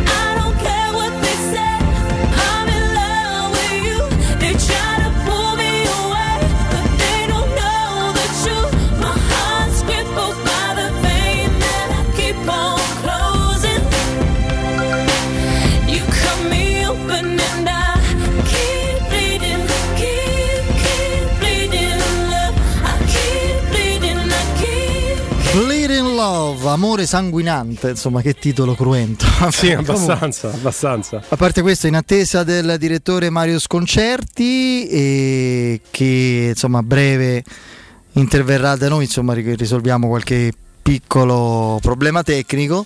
E stamattina veramente gran bel collegamento quello eh, effettuato da Riccardo Augusto Jacopo Palizzi con eh, l'ex, perché ormai è un ex salutato la Roma, scaduto, il contratto non rinnovato, l'ex preparatore dei portieri Marco Savorani. Sai che io ho una curiosità, poi fra le tante, eh, insomma, eh, i nostri eh, sono stati già bravissimi a contattarlo, a convincerlo a parlare e farsi raccontare diversi, mh, diverse curiosità in generale sul mestiere dei preparatori dei portieri e poi nello specifico sulla Roma, i, i portieri del recente passato. A me rimane sempre una curiosità su un portiere che non riesco ancora a classificare ed è molto importante e sarebbe molto importante scoprirlo perché è pur sempre un patrimonio della Roma. Parlo di Fusato. Io ancora devo capire che portiere sia. È un portiere così, è una scommessa ma non è riuscita bene per- perché lo si è preso a poco ma si è capito che non è all'altezza della Roma del campionato italiano. È un portiere, come io credo, molto interessante, ma ancora acerbo e quindi più che fare il secondo alla Roma, profilo per il quale sarebbe forse più adatto e utile un Olsen, che però costa troppo. Sarebbe utile invece che Fusato andasse a sperimentarsi in Italia da un'altra parte. È un portiere che invece quello che ci ha fatto vedere di buono nelle ultimissime partite della scorsa stagione dove ha giocato per disperazione perché fra le- le- gli infortuni e le performance scadenti di Paolo Lopez, di Mirante e l'essere improponibili di Boero e De Farelli era rimasto lui. E ti ricorderai insomma derby soprattutto un paio di altre partite dove eh, salvò anche la Roma in più di un'occasione ecco. Eh, magari eh, si può pensare che ha avuto poche chance in quelle ha fatto vedere di essere eh, un, un estremo difensore che poi ha una storia particolarissima perché pure in Brasile aveva giocato tutto sommato poco a alti livelli ed è talmente considerato agli addetti ai lavori che ha raggiunto subito le nazionali di categoria e poi come terzo portiere la nazionale verde oro. E io non non lo so, io propendo più per la seconda delle ipotesi, quella intermedia, cioè non che sia una scommessa persa, non che sia già certamente un fenomeno, ma che è un giovane portiere con delle qualità che andrebbe scoperto e valorizzato proprio perché è un patrimonio della Roma, no? Sì, Quindi ci ha forse, lasciato il sarebbe, dubbio. forse Olsen sarebbe perché lo conosci, il secondo lo può fare e lui dovrebbe andare in prestito da un'altra parte. Ci ha lasciato il dubbio perché poi rispetto alle partite positive di fine stagione che hai ricordato te, ho anche negli occhi, ma si è alzato abbastanza freddo dalla panchina per entrare in campo in un momento delicato. Il fusato visto con lo Spezia in Coppa Italia in cui prende per pallonetto da giocava Sì, però Lì poi dopo ha giocato bene. è stato abbastanza goffo in Sì, quel sì, no, tentativo lì- proprio di, di intervento mancato. Però sono, sono istantanee che ti rimangono negli occhi di un giocatore che ha giocato veramente con il contagocce e, e rispetto al quale ho la curiosità di sapere se può essere calciatore o se non può esserlo. Detto che anche quando giochi col contagocce, se sei calciatore con la C maiuscola te ne accorgi, però effettivamente, effettivamente tra Allison, che, che è l'altro portiere brasiliano, e Flop c'è sta una via di mezzo, no? e in quella terra di mezzo si può qualificare, si può mm, valutare. Certo, insomma, quello, quello che esatto. ha combinato la Roma con i portieri dopo l'addio di Alison è una roba da. Ma lì, lì Manco a farlo a calcio. tavolino poi fa un casino. sì, lo so. Ti ha È una punito. punizione che, Però- che ti sei meritato, Sì, vogliamo. Eh, ho capito, te sei Eh. meritato, ma te la sei cercata. Te la sei cercata. Perché tu c'hai. E te la sei cercata. O al di là, del- del al- no, no, al di là della plusvalenza enorme, hai un- una possibilità di investimento importante.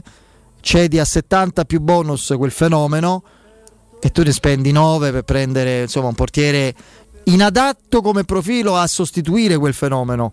Cioè, non che sia. Secondo me è il meno peggio di tutti i portieri che abbiamo visto, Olsen, dopo, Mm.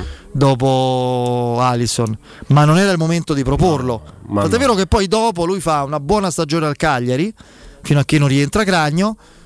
E un buon europeo, cioè un portiere nazionale svedese dignitoso, ci sta insomma, ma, poi spende 23 più bonus più 7 che era l'incasso di De Sanabria per, per eh, Lopez che dimostra che a livello di personalità non li vale, non... ha fatto veramente un casino. La, eh, lo, lo dico chiaramente con, con amarezza, non c'è soddisfazione quando, quando la Roma sbaglia delle, delle valutazioni, è anche una situazione in cui si, si- si- si correva eh, a 100 all'ora e, e lo si faceva su una pista ciclabile e quindi il rischio di deragliare, di andare fuori da, da- da- da- strada era molto molto alto. La Roma costava ben più di, di- di quanto non rendesse, cosa che accade anche oggi, ma, ma soprattutto si portava avanti col suo progetto solamente tramite le, le blues valenze, quindi sappiamo bene il contesto in cui viene ceduto Allison, ma la verità è una, se ti capita piovuto dal cielo grazie alla bravura di chi l'ha portato perché Sabatini ci ha messo tanto del suo a quella cifra perché l'ha pagato 5 milioni 6 milioni di euro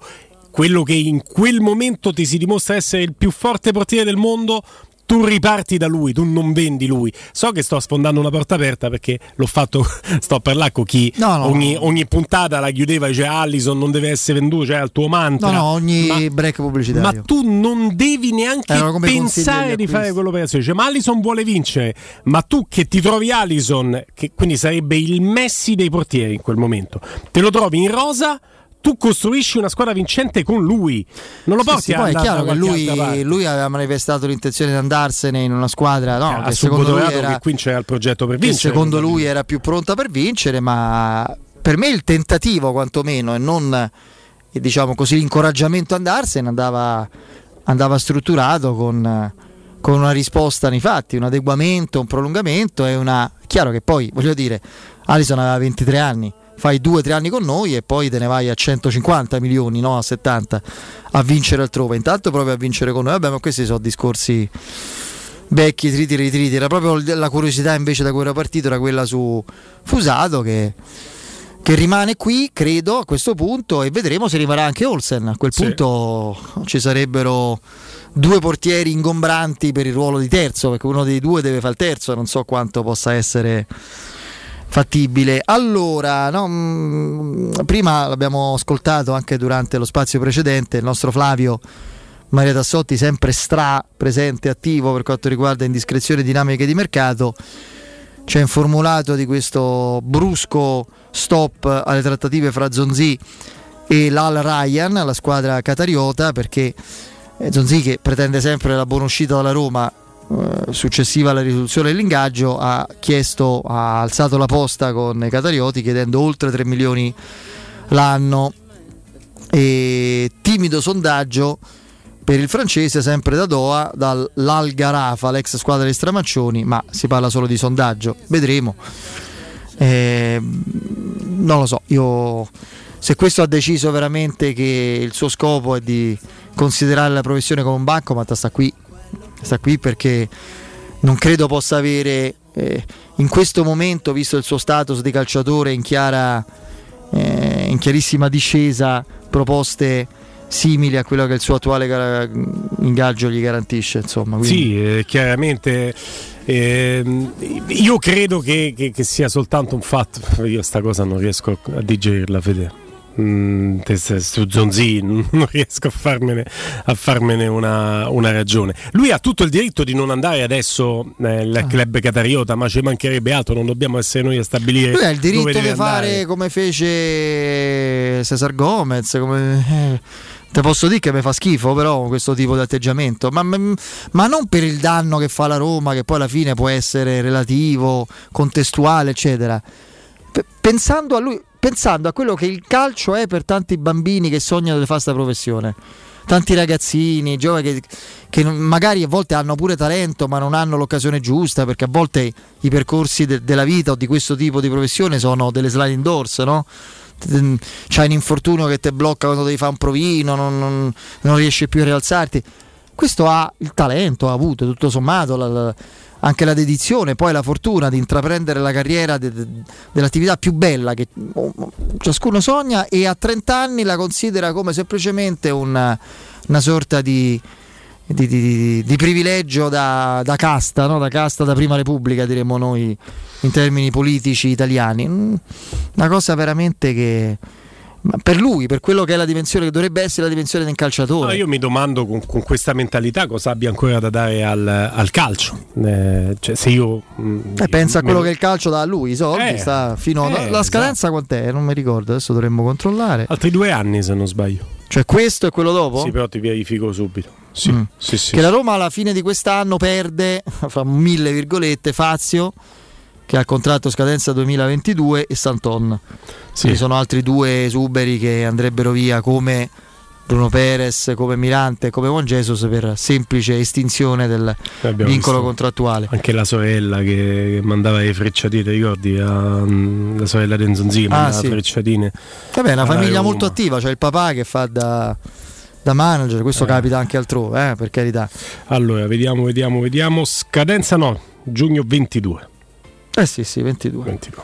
Quindi il prossimo anno. Sì. Questa è l'ultima stagione di Zonzi sarebbe. Pastore credo sia 2023. Sì, Pastore sì. Credo Pastore sia- Ce n'è, ce n'è un altro. Pastore aveva il quinquennale 2000 dal Vabbè, 2018. ma, eh, insomma, ragazzi, Pastore però si sta ripagando ampiamente, cioè eh, sta girando l'Europa al seguito del Paris Saint Germain a fare selfie con i tifosi, fa l'opinionista, insomma, un ruolo importante. E lui ha detto: Io vorrei andarmene, vorrei aiutare la Roma, ma evidentemente per tempi anche di crisi post pandemia non c'è nessuno che vorrei vedere che investe su di me. allora, intanto a proposito di infortuni e di situazioni fisiche, c'è un altro infortunato in casa Juventus dopo Caio Giorgio, lesione all'adduttore della coscia destra per Ramsey. Già si capisce da, da quello che leggiamo che non è una cosa leggera perché fra dieci giorni nuovi esami per valutare il recupero, quindi sono minimo tre settimane, un mese insomma. Sì, tra Eh, l'altro, tra l'altro centrocampo sono cortini a questo punto. Eh. s- strano, cioè sono situazioni che a Locatelli. casa Juve non, non sono successe Eh, spesso. eh. Lo- eh, Bentancur, Locatelli e McKenny. Sì. Perché Arthur è infortunato, Ramsey è infortunato, a meno che Allegri, come ha già fatto, non arretri nella linea mediana Bernardeschi, ma insomma, onestamente non, non lo vedo tantissimo. Sono corti corti, ecco. A meno che la Juventus non riporti in Italia Pjanic, giocatore al quale Eh, loro- Barcellona è disposto a regalare. Eh, ma loro devono. Lo stesso Cartellino. problema della Roma, eh, che deve cedere per eh, integrare la rosa con un giocatore più funzionale. O Zonzi o comunque uno fra Diavara e VR eh, e magari in prestito uno dei due ragazzi, Darbo e più di Bove. Loro devono cedere uno fra Ramsey, che adesso è infortunato, e McKenny Sì. per Sì. mettere Pjanic dopo aver preso Locatelli. Hanno eh, Bentancur, hanno Rabiot, insomma, quindi eh, peraltro McKenny è stato il meno peggio della Juventus nella- nello scorso anno a livello di centrocampisti. eh. Allora, la parte peggiore di McKenny è stata il tentativo della stampa di farlo passare per il nuovo Matteus. e quello No, dico stampa, Davids. dico Hanno visto i capelli, Davids, dai, sì, una cosa- bestemmia. Una Però cosa è un brutta, giocatore- brutta. Però è un giocatore che il suo lo può dare, insomma, dal punto di vista cestistico anche la, la- la maturità dei, dei giocatori a stelle strisce eh, fa, fa ben sperare. C'è Davis che è uno dei protagonisti del Bayern Monaco, ha, messo alla porta Alaba, è stato protagonista anche della Champions che hanno vinto eh, qualcosina in più di 12 mesi fa. Eh, sicuramente ci aspettiamo dei segnali anche da Reynolds, ma insomma ci siamo accorti che il eh, calcio americano è un calcio che, che è in evoluzione anche dal punto di vista maschile. Quindi eh, lui ha fatto il suo, ha fatto quello che era lecito attendersi da, da McKenny. Il punto è che ci sono dei giocatori strapagati nella rosa della Juventus, eh, il che attiene a un problema loro, noi ce ne facciamo una ragione, anzi ci compiacciamo di questo. Però i Rabiot, i Ramsey sono giocatori magari sono arrivati a parametro zero ma ti costano una fortuna di Sì, sì. E quindi è anche difficile piazzarli. Noi sappiamo quanto è difficile piazzare 3,5 più bonus Pastore, ma lì come lo fai a piazzare un eh, Rabiot che ha deluso che prende quasi 10 milioni? Eh, non, non ce la fai. Senti, ti piacciono? Tanto. Le scarpe giallo-rosse della New Balance. A parte, Tanto. io apprezzo tantissimo il diciamo così, la, come si definisce la grafica, no. Il design, lo stile, il design del- Sì. della New Balance in fatto Sì. di Di scarpe, scarpe sportive. sono secondi a pochi, eh? No, no, Direi a sono- nessuno. Mm, deve piacerti quello stile lì, poi chiaramente è diverso da Adidas, altre case, cioè, per fatto di scarpe. Infatti io non avevo dubbi della qualità del marchio, però pensando alle calzature sportive, quando c'è stata la, la notizia dell'accordo, mi chiedevo com'è a livello di tenuta sportiva, di Sì, kit, abbigliamento, eccetera. Devo dire che maglia, eccetera. Bella maglia, bella maglia. A me piace. Guarda, Un rosso meno. più rosso e meno rosso pompeiano Sì, di, della volta, sì, però sì, è vero. È più l'importante è che chiaro, se rispettate la tradizione. Nelle tinte. Per quanto riguarda le scarpe, le 99 7H, insomma, tinte giallo-rosse, a me piace tanto. eh, nella suola interna ci sta il eh, lupetto di cartone. Sì. E a me piace tanto quel dettaglio lì. Mentre c'è il nuovo logo che piace Non poco lo ai rovinate, lavatevi i piedi, insomma, perché Sì, quello è sì, sacro, eh, il sì, lupetto quello è sacro veramente. Quello è sacro veramente. Cioè, pensare di, di- di indossare eh, il nuovo logo, devo dire, ci sono tanti nostalgici del vecchio logo che insomma storceranno il naso su, su questa linguetta il I nuovo fricchi logo ne avranno quelli col vecchio logo. Secondo me Con le sì. scarpe personalizzate me sì. col vecchio logo. Io, per esempio, c'è il nostro amico Andrea Di Carlo che calza New Balance spesso, Sì, quindi sì. Penso che questa cosa la, la stuzzichi Eh, veramente. Io sono andato subito a, a vedere il, il prezzo, devo dire, è, una- è un acquisto che ho in agenda di fare. Eh, eh, chissà che tu non la faccia o anche altri non la facciano direttamente nel nuovo, geniale secondo me come location, eh, nel nuovo Roma Store posto a ridosso del bar del tennis. Ah, beh, Che quella è una cosa che mancava Sì, e se ci pensi vicino allo stadio. è una cosa molto inglese, cioè Sì. l'idea di avere vicino alla propria casa, che purtroppo casa è in affitto, non è la nostra, ma eh, per, negli ingle- per gli inglesi e per ogni tipo di club inglese di, di- di prima o di seconda, di qualunque categoria, c'è lo stadio vicino pro- di proprietà. O addirittura dentro. Dentro, e vici- eh sì, dentro, eccetera, c'è lo store. E, mm, sì, no, quasi sempre dentro. Eh, tu ti immagini, cioè, prima e anche dopo, a seconda del- dell'esito della, del- della partita, qua- quanto possa essere il ragazzo, il ragazzino invogliato a stimolare il genitore o il genitore che ci pensa da solo, perché Sì. insomma, pazzo di Roma. Io ero stato involontariamente profetico al. Se lo ricorderà Andrea che era con, con noi, Andrea Giordano, nel pre-partita di domenica sera Roma Fiorentina. Adesso abbiamo, avevamo visto tutte le, le maglie con eh, i numeri, i nomi dei giocatori. Pensate, oggi gioca Abram, fa una doppietta, una grande partita. Pensate all'uscita. Non ha fatto una doppietta, ma è da 8 un pagella. Cioè, la gente è impazzita per Abram. Te pare che qualcuno insomma non è, non è imboccato come si dice a Bolzano? Dammela, dammela. Cioè, io sono Sì, molto curioso di. Però ecco, la collocazione è perfetta. A volte le cose semplici e banali sono le più difficili da realizzare. Uno va allo sta- Quale momento migliore per prendere una cosa di Roma? Ah, non c'è dubbio, ma anche la sciarpetta, magari ti manca la sciarpa e sai quante ne, se ne possono eh, acquistare no? e se ne possono vendere fronte ai negozio, chiaramente, dal punto di vista del negozio, eh, è il giorno della partita. No, quella è un'opera di, di- di marketing eh, decisamente, decisamente interessante. Io credo che la Roma in cuor suo, credo, ne sono sicuro perché a parlare sono stati proprio Fritkin, Fienga recentemente, abbia la speranza di avere il suo stadio da qui a 4-5 anni eh, e, e investire forte anche su tutto quello che ti può portare all'interno dello stadio, lo stesso merchandising. Eh, sa- sarebbe bello, sarebbe bello, si sottovaluta tanto. Credo qui in Italia l'impatto che ti può dare uno stadio di proprietà, si sente ancora a dire vabbè l'Udinese c'ha lo stadio di proprietà ma non gli ha portato niente e, e non si capisce che per competere con i top club a livello europeo e per essere sullo stesso livello tu devi partire da quello che hanno loro, quindi uno stadio di proprietà con anche gli introiti che ti può garantire e la patrimonializzazione che ti può garantire, che va al di là anche del Sì, eh, sì. discorso marketing e merchandising. Non ci sono, non ci sono dubbi, eh, so- sono tutti elementi che fanno parte di, di una ricostruzione proprio e di una pianificazione, di una ricostruzione patrimoniale identitaria di un club, cioè un club eh, moderno e futuribile non può non avere uno stato di proprietà, un merchandise sviluppato e un, eh, un senso di, di- di appartenenza che, che- che è diciamo, il, il motore di, di un progetto sostenibile. La Roma lo sta facendo senza questi elementi perché lo stadio ancora non c'è e il marketing non ha ancora preso diciamo, la velocità e la forza propulsiva necessaria, però sta abbattendo i costi in modo importante e significativo e sta puntando in modo veramente intelligente su, su profili che come eh, spendibilità anagrafica e come valore ti fanno pensare al presente e al futuro. Abram rischia di essere veramente il simbolo della nuova era, un giocatore Eh sì, eh.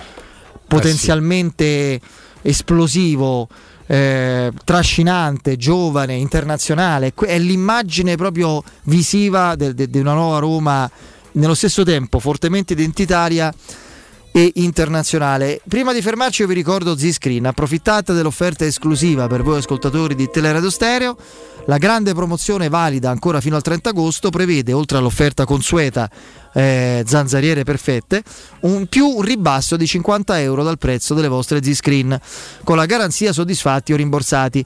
Per ricevere l'offerta e il buono chiamate subito il numero verde 800 196 866, ripeto 800 196 866. Il sito è zanzaroma.it. Z-Screen, la super zanzariera con un super servizio e una super garanzia. Andiamo in break.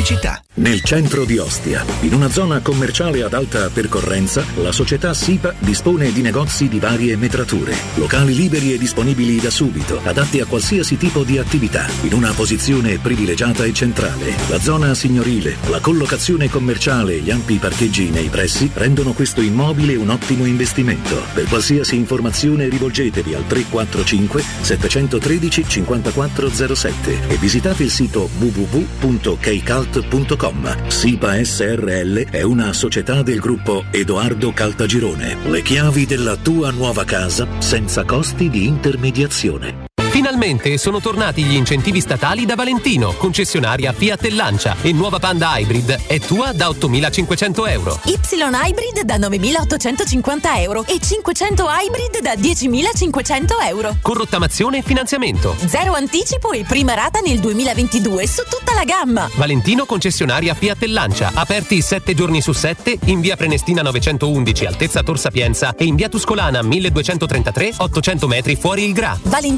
ValentinoAutomobili.it Per il 75 anniversario, la Paoletti Industria Mobili ha un'offerta bomba. Ha pensato per te un arredamento completo con prodotti di qualità. Cucina, soggiorno, tavolo con quattro sedie, parete tv, divano e camera da letto. Il tutto in 36 rate da 253 euro, senza acconto e a interessi zero. E trasporto e montaggio sono compresi. Paoletti Industria Mobili è in via Piavetorina 80, zona industriale Tiburtina, uscita 13 del Gra e in via Tiburtina 606. paolettimobili.it Voyer ciuscio? Voyer biberò? Te porto da King da Rosticino? Roma Sud, via Tuscolana 1373. Roma Nord, via Cassia 1569. Ad Ardea, via Laurentina, angolo via Strampelli. Arrosticinoroma.it Arde King da Rosticino. Portasce il pupe un romanzo. Non fallo, è criminale. Amore, stasera ho voglia di pesce. Prepara le reti, fissa la randa, fissa i mulinelli, arma la fiocina. Ma tesoro, tutta questa fatica. Al pesce ci pensa Eurosurgelati Italia. Eurosurgelati Italia. Qualità, freschezza e convenienza. Le prelibatezze del mare lavorate e surgelate direttamente sui pescherecci. Piatti e sughi pronti, pizze e fritti, contorni, gelati e dolci. Eurosurgelati Italia. 100 punti vendita in tutto il Lazio. Cerca il negozio più vicino a te su eurosurgelati.it. Wow, ti sei fatto l'auto nuova? No, ho rimesso a nuovo l'auto con la carrozzeria De Bonis. Riparazioni anche con ritiro e consegna del veicolo a domicilio. Verniciature, ricariche aria condizionata, meccanica, noleggio autovetture, elettrauto, pneumatici, soccorso stradale, vettura di cortesia e convenzioni con le maggiori compagnie assicurative. Carrozzeria De Bonis SRL. In via Zoe Fontana 212, uscita 13 Tiburtina del Raccordo. Avete problemi di denti? Avete urgenze, dolori o problemi di estetica? We Dental Care, le vostre cliniche odontoiatriche di riferimento. Dentascan e ortopanoramica in sede. Terapie indolori. I nostri specialisti sono in prima linea per risolvere ogni vostro problema in un ambiente professionale, accogliente e sicuro. We Dental Care, in via Ostiense 4, zona Piramide e in via degli Ammiragli 5, zona Cipro. Info e prenotazioni all'800 56 1006 o su wedentalcare.it. Teleradio Stereo 92.7 Teleradio Stereo 92.7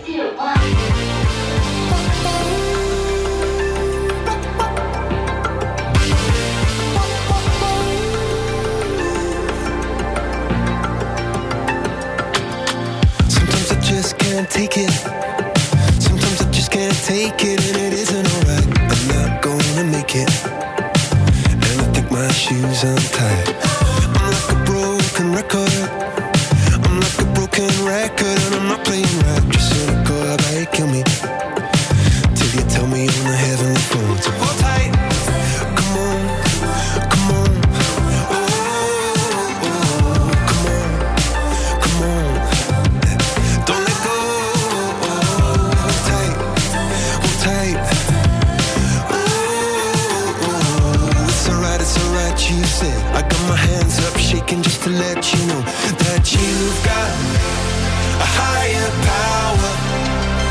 Singing every second, dancing every hour.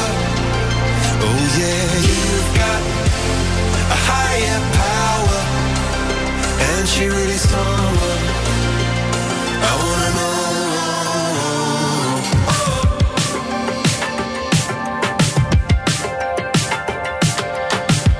This boy is electric. This boy is electric, and you're sparkling like the universe connected. Oh, sta girando parecchio fra i social e anche sui siti monotematici della Roma l'immagine dell'esultanza di Marico Ferrari, preparatore atletico della Roma insomma da tanti anni eh, che è impazzito al gol al 3-1 che sostanzialmente ha chiuso la partita no, di Veretù contro la Anche Fiorentina. Mourinho l'ha sottolineato. no guarda ti no infatti quello stavo dicendo. Se non l'avesse sottolineato sul suo profilo e l'avesse diffusa proprio Mourinho attentissimo a queste cose io avrei detto non facciamo la solita aneddotica su qualunque è normale che uno sta in panchina ci- mancherebbe altro io mi ricordo negli anni scorsi guardate VR come esulta al momento del rigore da lontano e te credo gioca con la Roma hanno dato un rigore all'ultimo minuto esulta poi fra l'altro fu tolto no? ti ricorderai era, Eh, ricordo, sì. era quella di Benevento che alla fine fu tolto per il fuorigioco al bar quindi eh, però in questo caso ecco non Mm, eh, stavo voluto sottolineare questo aspetto perché credo faccia parte tutto di, suo- di un suo enorme lavoro come vogliamo definirlo di team building no? Bravo, ti ricordi quando bravo. La costruzione di un senso di appartenenza, Eh. secondo me, Fede, e la costruzione di un gruppo che abbia senso d'appartenenza. Ecco perché lui mette sempre in primo piano quella che è la Roma, l'empatia con eh, i tifosi, eh, perché e, e il fatto che i tifosi debbano anche seguire tanto la squadra piuttosto che lui, perché lui ci tiene tanto a creare questo senso d'appartenenza eh, che sarà anche funzionale nel momento in cui arriverà quel momento. Speriamo che arrivi il prima possibile, Fede, perché sarà il momento in cui la Roma sarà più competitiva per vincere, lui farà anche cerchio e creerà il noi contro di voi. Finché siamo all'operazione simpatia, ci vogliamo bene tutti quanti, vuol dire che la Roma sta ancora tra coloro che sono sospesi. Quando si creerà il noi Roma contro di voi tutti gli altri, quel senso d'appartenenza sarà radicato per la Roma e sarà una Roma poi c'è una, mm, un aspetto che ha sottolineato con grandissima acutezza e competenza, ma non a caso, giornalista per me bravissimo, cioè uno dei più bravi giornalisti sportivi italiani, che è Andrea Sorrentino, e sono contentissimo che da qualche tempo sia collaboratore del messaggero, insomma, che secondo me arricchisce proprio il giornale, un tipo di collaborazione del genere. Poi insomma si potrebbe migliorare anche con altre mosse, ma non dico quali, lasciamo perdere. E, però a parte questo, eh, fra l'altro ecco, Andrea Sorrentino conosce benissimo Murigno, nel senso ha avuto, per- perché da anni, pur essendo di scuola romana e radiofonica anche romana, voglio sottolinearlo, eh, Andrea Sorrentino parliamo di metà anni 90 e mm, ha fatto anche radiocronache di, di Roma per, per- per un paio d'anni molto bene e poi è andato a Milano eh, per Repubblica, non so mh, se anche con altre esperienze, adesso semmai fosse all'ascolto o qualcuno lo, lo è e lo conosce, mi perdonerà se dico castronerie, però di sicuro ha seguito l'Inter a lungo e negli anni di Mourinho ha avuto un rapporto insomma, professionale molto ravvicinato con Mourinho, quindi lo conosce molto bene. E lui oggi sottolinea un aspetto.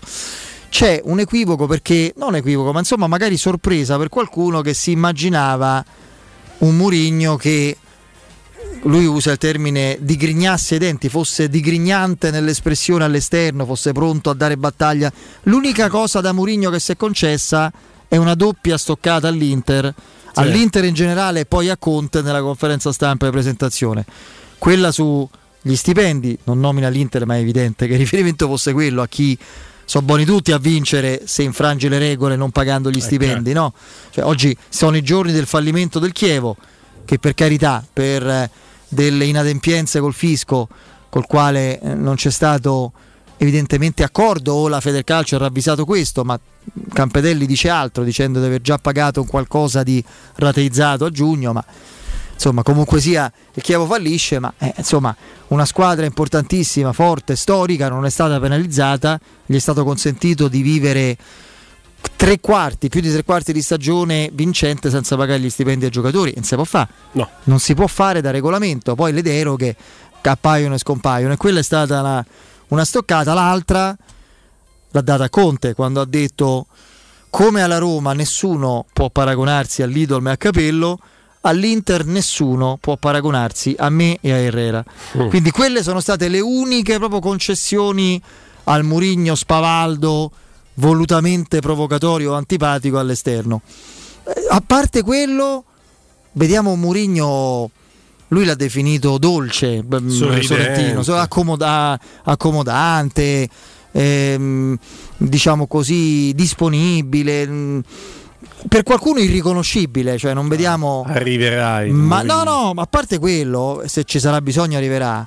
Ma secondo me invece quello che no- non vediamo all'esterno, ma riscontriamo da una squadra già cambiata come atteggiamento, la squadra moscia e rassegnata per larghe parti di queste ultime stagioni, soprattutto l'ultima indecorosa parte di stagione scorsa che abbiamo visto, l'abbiamo abbandonata per vedere una squadra con ancora difetti chiari, ma combattiva, reattiva, che non aspetta gli eventi ma se le va a prendere. Quindi scrive Andrea Sorrentino oggi sul messaggero, Murigno ha, sta lavorando, non è finito il lavoro, ci mancherebbe altro, ma ha già iniziato a imporre con un lavoro quasi di lavaggio del cervello individuale e collettivo un'etica nuova dentro che non si vede nell'apparenza delle interviste, ma si, si- si percepiscono, si capiscono nei- risultati. E nel post partita lui a Dazon sottolinea proprio questo, eh, sottolinea il fatto che ci sia un lavoro quotidiano, un lavoro rispetto al quale eh, magari tanto non si vede, ma all'interno poi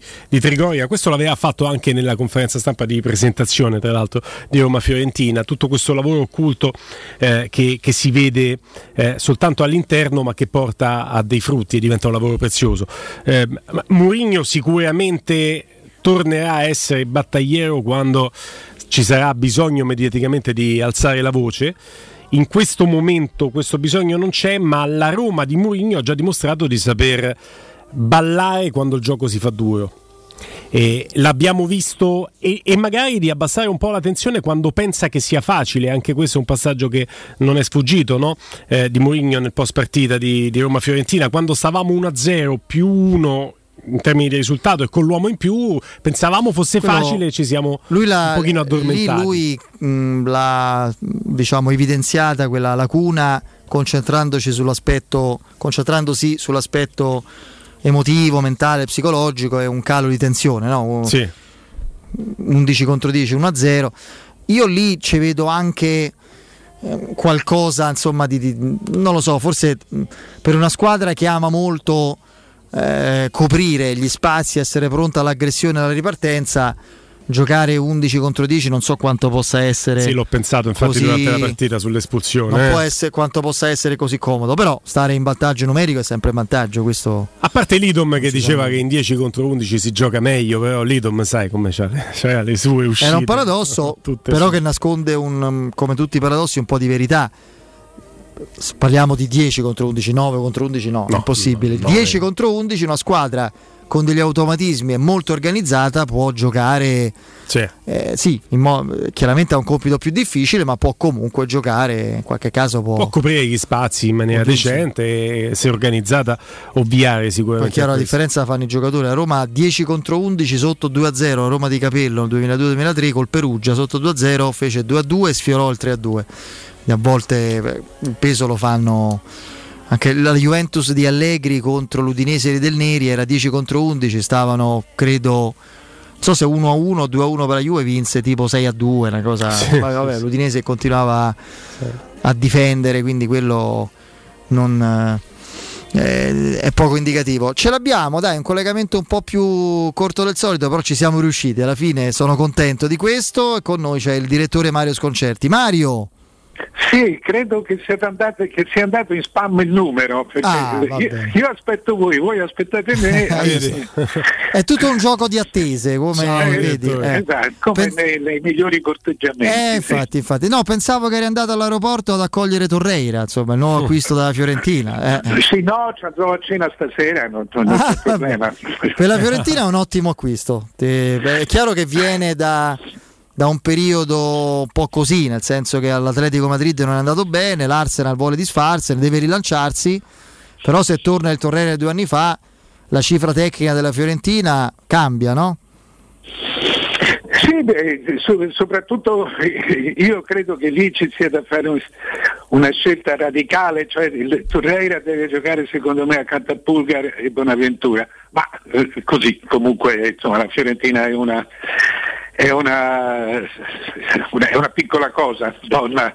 Vi ringrazio per l'attenzione che gli mettete. No, no, no, perché è l'acquisto di oggi, eh, Mario, perché, perché Torreira oggi arriva, così come eh, altri, un paio di altri affari, insomma i botti se ci saranno avverranno negli ultimi giorni di mercato, ma insomma oggi l'arrivo principale è lui, chiaramente si attendono squilli da parte dell'Inter che ha ancora bisogno di uno, forse due punte, la Juventus vuole Pjanic, la Roma Ma deve io- cedere qualcosa per arrivare a un centrocampista, quindi per adesso la notizia di oggi è, è Torreira, questo volevo dire.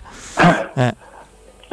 Ma io mi sono addormentato che avevo visto una che avevo visto Belotti all'Inter.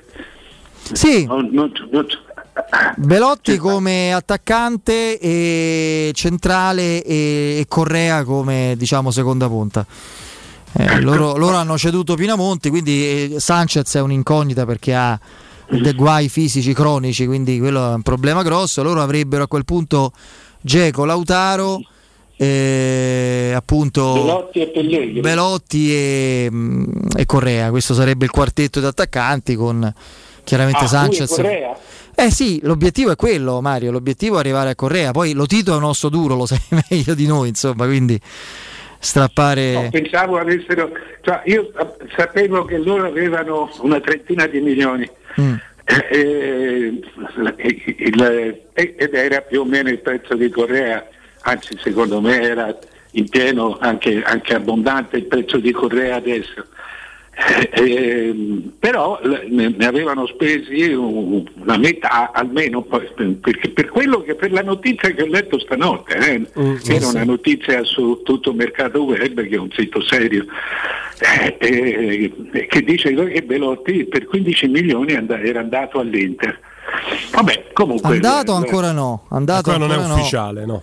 E vediamo quello che. Però insomma che sembra potersi aprire quella, que- quella prospettiva. Personalmente ho le perplessità del, del direttore, nel senso se dovesse arrivare Belotti a 15 non credo che potrebbero arrivare anche a Correa con eh, 30 di, di budget. Cioè, secondo me uno Sì, esclude l'altro. penso, penso di no, penso che sia la, la- la- vecchia mossa di, di- di- di evitare la discussione con Lotito, Mm, mm.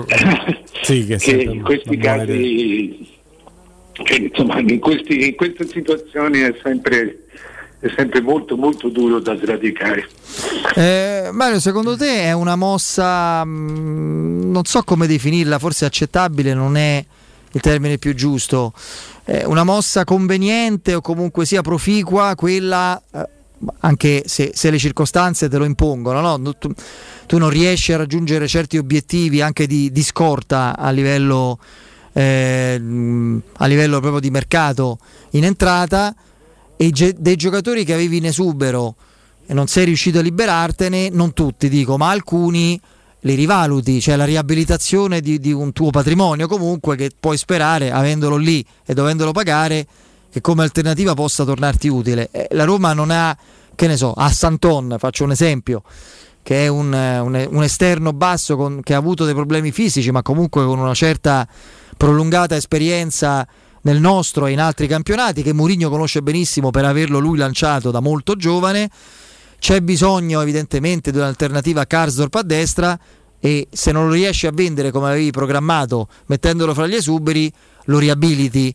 È un discorso che ci può stare, conviene o c'è il rischio che, che tu quel giocatore l'abbia in qualche modo deprezzato, anche demotivato e quindi non, non c'è una... Per fa- faccio l'esempio di Santon, ma potrei farne altri. No, ma ce ne sono centinaia di giocatori in Serie A così in questo, in questo momento, ce ne sono 6-7 in tutte le società. Eh, Questo, questo certamente no, è una, è una situazione comune e i giocatori lo sanno. I giocatori lo sanno, questo è un mercato particolare, non piazzi gli esuberi perché hanno gli ingaggi degli anni buoni, che, che- adesso sono, sono ingaggi molto alti, per cui eh, non li piazzi.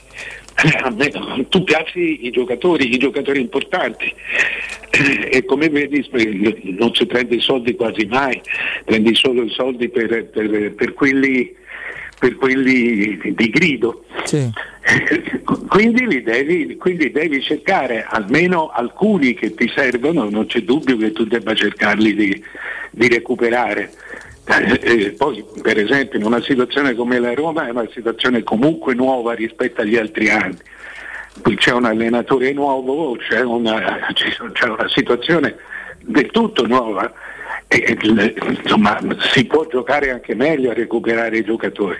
Quanto sia possibile non lo so, ma per, eh, cioè, eh, se, se no ti restano semplicemente sul gruppone e, e non, eh, anzi ci puoi anche fare un discorso, riportarli, riportarli tra i titolari, anche se non tutti, perché non, non sono per, per dirti una cosa è Santoro, una cosa è Zonzi e una cosa è Pastore.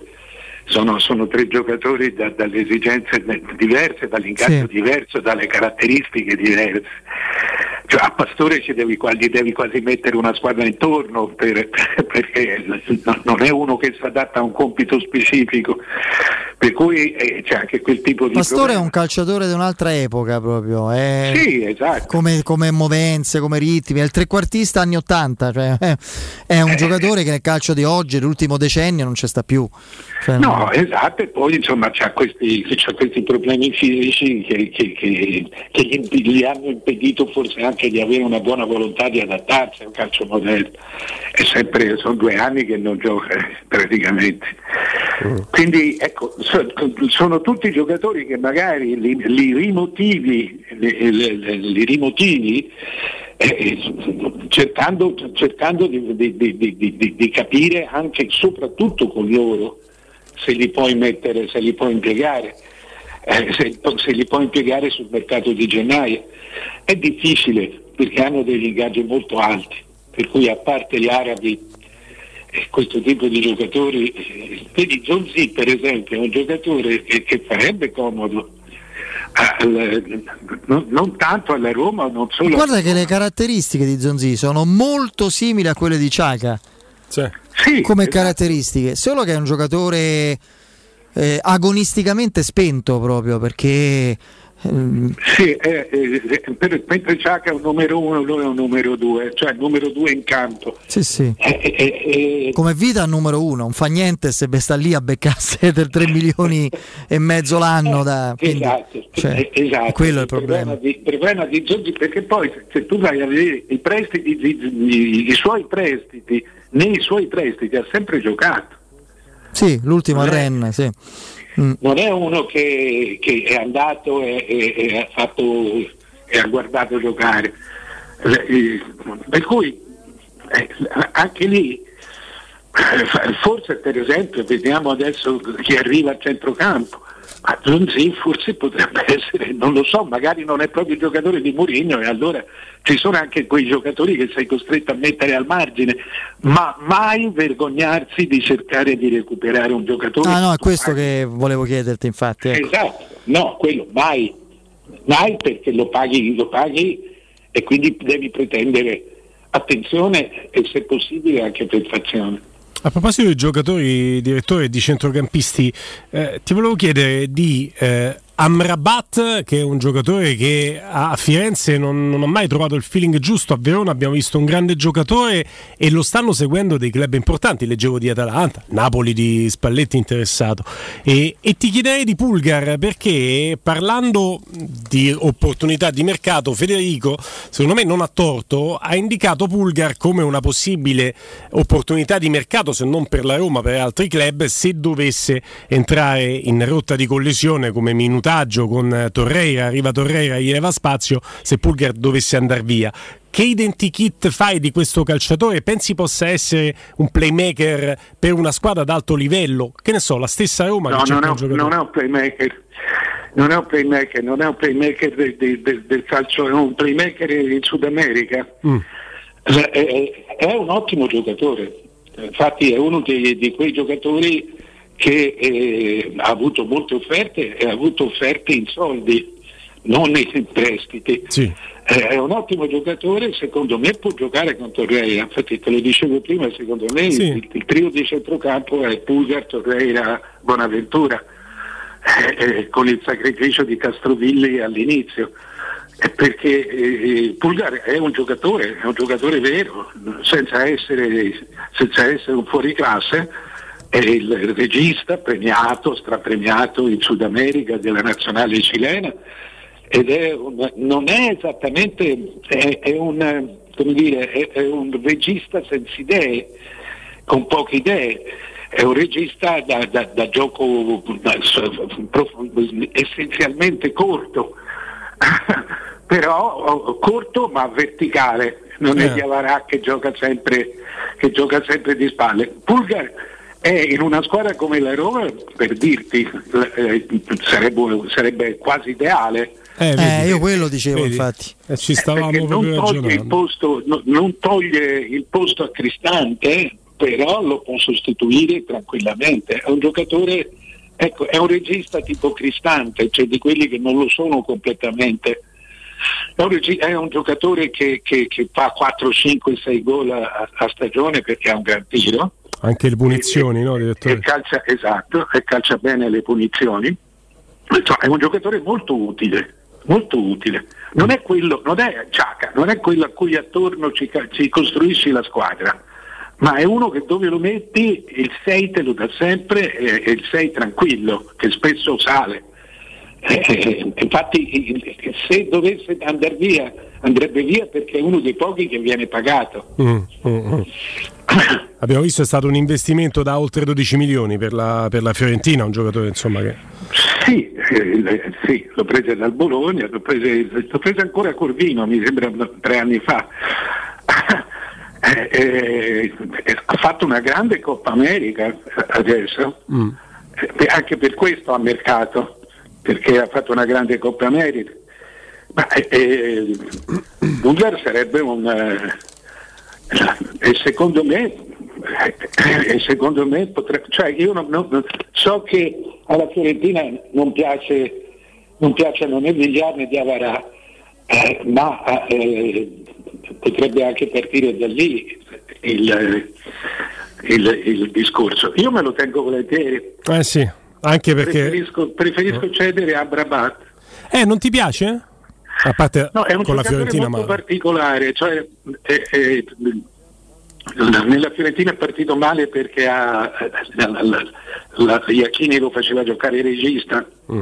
lo faceva giocare in mezzo e lui è un portatore di palla o è uno che aspetta, uno che fa il mediano e aspetta che faccia proprio il muro, eh, il muro nella propria metà campo perché è un giocatore molto fisico oppure è un giocatore che va avanti tutto d'esterno destro, da- da- da- è, un, è un giocatore atipico sotto questo aspetto, però la palla le fa tutti i passettini con l'esterno eh, e li toglie- gliela toglie male la palla, perché quando deve giocare di sinistro fa il giro sul, sul destro, eh, eh, però è un giocatore generoso che però su- con, con i moduli di con- quando tu hai un allenatore devi avere un allenatore eh, eh, devi avere soprattutto un regista che gli stia accanto, lui ha bisogno di avere vicino a chi dare il pallone, non è quello che dà il pallone, però è un giocatore eh, utile eh, nel senso in una grande squadra, è utile perché eh, è un giocatore di- di- per 30-40 minuti in qualunque tipo di partita ti regge la squadra, Eh non sì. è uno che fa schema Mm. non è un geometrico. No. Eh, eh, però eh, tu gli dici vai, ho bisogno di botte, di corsa, di, di- di- e quello te lo fa. L'ultima, l'ultimissima, Mario, poi ci salutiamo. Oggi eh, la Roma ha presentato ufficialmente eh, due dei nuovi acquisti, eh, cioè Mattia Svigna e Shomurodov e, direi che entrambi, soprattutto Shomurodov, da tempo si sono già presentati in campo, è la cosa più importante, soprattutto l'Uzbeko. Ecco, secondo me una delle domande che gli è stata posta è sicuramente corretta, interessante, infatti la, la- la giro a te.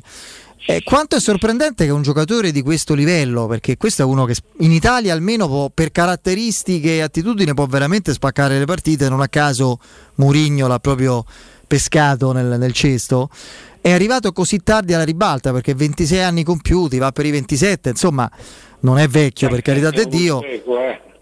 È un uzbeko. Però giocava a Rostov che in Russia non è proprio... Sì, sì, eh, eh, eh, però se calcoli che a 26 anni, a 25 era in Italia, eh, eh, quello è un mercato, è un mercato strano, eh, eh, stanno fermi tre mesi, insomma non è che i giocatori russi siano, siano proprio il- i più facili da, da- da giudicare, anche perché eh, di solito non hanno un grande ambientamento, insomma è veramente un altro mondo per loro venire in Italia nel bene e nel male. Eh, per- eh, però Shomurodov eh, ha colpito anche me. Sì, sì, sì. Eh, nel salutarti diamo una notizia triste per tutti gli appassionati di musica e di rock in particolare perché è morto Charlie Watts, lo storico batterista dei Rolling Stones. Aveva 80 anni e per 60 anni su- sul palco, insomma, Eh è sì. stato uno tra i più grandi batteristi della storia della musica contemporanea, quindi è una notizia che è arrivata da pochi istanti e, e la diamo. Va bene, eh, Mario, grazie. A presto, a Ciao, domani. direttore. Ciao, A ciao. presto. Andiamo eh, al break, non prima. Sono un po' scosso perché insomma, Rolling Eh. Stones, ragazzi, cioè, eh, sono gli Stones per tutti quelli che. Tra l'altro, questa è una notizia che, che temo ponga fine, a meno che non vogliano tirare avanti il carrozzone, non, non so come, con quali prospettive e quali forze, proprio forzatamente pone fine alla storia del più grande gruppo rock del, del- del mondo di sempre assieme ai Beatles, quindi vedremo la scomparsa di Charlie Watts. Allora, vi ricordo Staibano Gomme. Eh, iniziano i viaggi, sono iniziati, adesso è il momento del rientro con la, la bella stagione, l'estate che sta per chiudersi e quindi mh, insomma anche per il ritorno da un weekend, comunque per il ritorno alle vacanze, mi raccomando, eh, non, eh, non fate superficiali. Eh, attenzione alla vostra macchina, se dovete cambiare gli pneumatici, dovete fare un controllo a un tagliando, la revisione. Per tutto questo c'è Staibano Gomme, il numero uno della vostra macchina, il vostro scooter, la vostra moto, per il vostro furgone, il camper, eccetera. Non solo pneumatici nuovi e usati, ma anche meccanica e revisione con pagamento rateale e interessi zero. Da Staibano Gomme troverete la promozione ripartenza, tagliando completo a partire da 90 euro e ricarica aria condizionata a partire da 30 euro. Staibano Gomma è in via Paolo Albera, Tuscolana e Villa Lais e al Mandrione. Servizio anche di revisione meccanica. Eh, vi, vi ricordo il buono di 15 euro da scontare su tutti i servizi se siete nostri amici ascoltatori. Per informazioni e appuntamenti in tutta sicurezza chiamate lo 06 784 7809. Ripeto, il numero di Staibano Gomma è 06 784 7809 il sito staibanogomme.it i break le GR con la nostra Benedetta Bertini poi rientriamo in diretta Pubblicità. Tesoro, ho fatto un sogno bellissimo. Eravamo in uno store meraviglioso ricco di idee e proposte, in cui abbiamo scelto l'arredamento completo per la nostra casa e tutti i prodotti erano scontati fino al 60%. Tesoro, è tutto vero! Da Arte parte una promo imperdibile. A Roma, in Viale dei Colli Portuensi 500, via di Torrevecchia 1035 e in via Quirino Maiorana 154. Arte.it, con l'H davanti. A lei dalla tua casa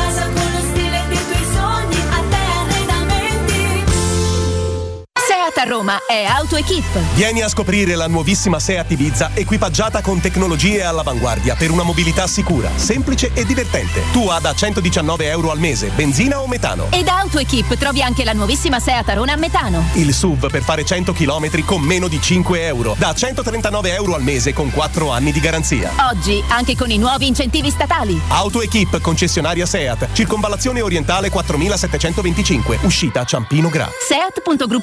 Seat.gruppoautoequip.it Il ristorante Rigatoni non solo riparte, ma raddoppia. Sì, i fantastici supplì e fritti pastellati, la carne selezione Sakura e la pinza romana lievitata fino a 120 ore, da oggi li potete gustare anche nel nuovissimo locale a Monte Sacro. Ristorante Rigatoni, da sempre in via Publio Valerio 17, zona Cinecittà e ora anche in via Valpadana 34, zona Concadoro. Per non restare a digiuno, prenotate allo 06 60 66 28 33 o su ristoranterigatoni.it.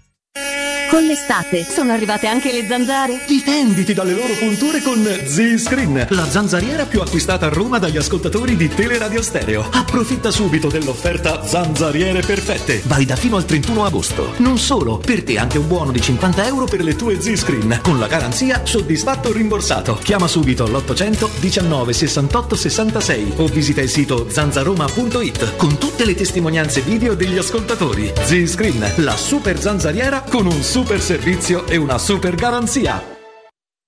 In zona Ponte di Nona, la società edilizia del Golfo dispone di diversi negozi di varie metrature posizionati su strade ad alta percorrenza che collegano la via Prenestina e la via Collatina con la rete autostradale. I negozi offrono la possibilità di installare canne fumarie e vi sono ampi parcheggi nei pressi. Per qualsiasi informazione rivolgetevi al 345 713 5407 e visitate il sito www.keicalt.com. Edilizia del Golfo SRL è una società del gruppo Edoardo Caltagirone. Le chiavi della tua nuova casa senza costi di intermediazione. Quando Roma brucia, Nerone placa le sue fiamme. Nerone, l'amaro di Roma.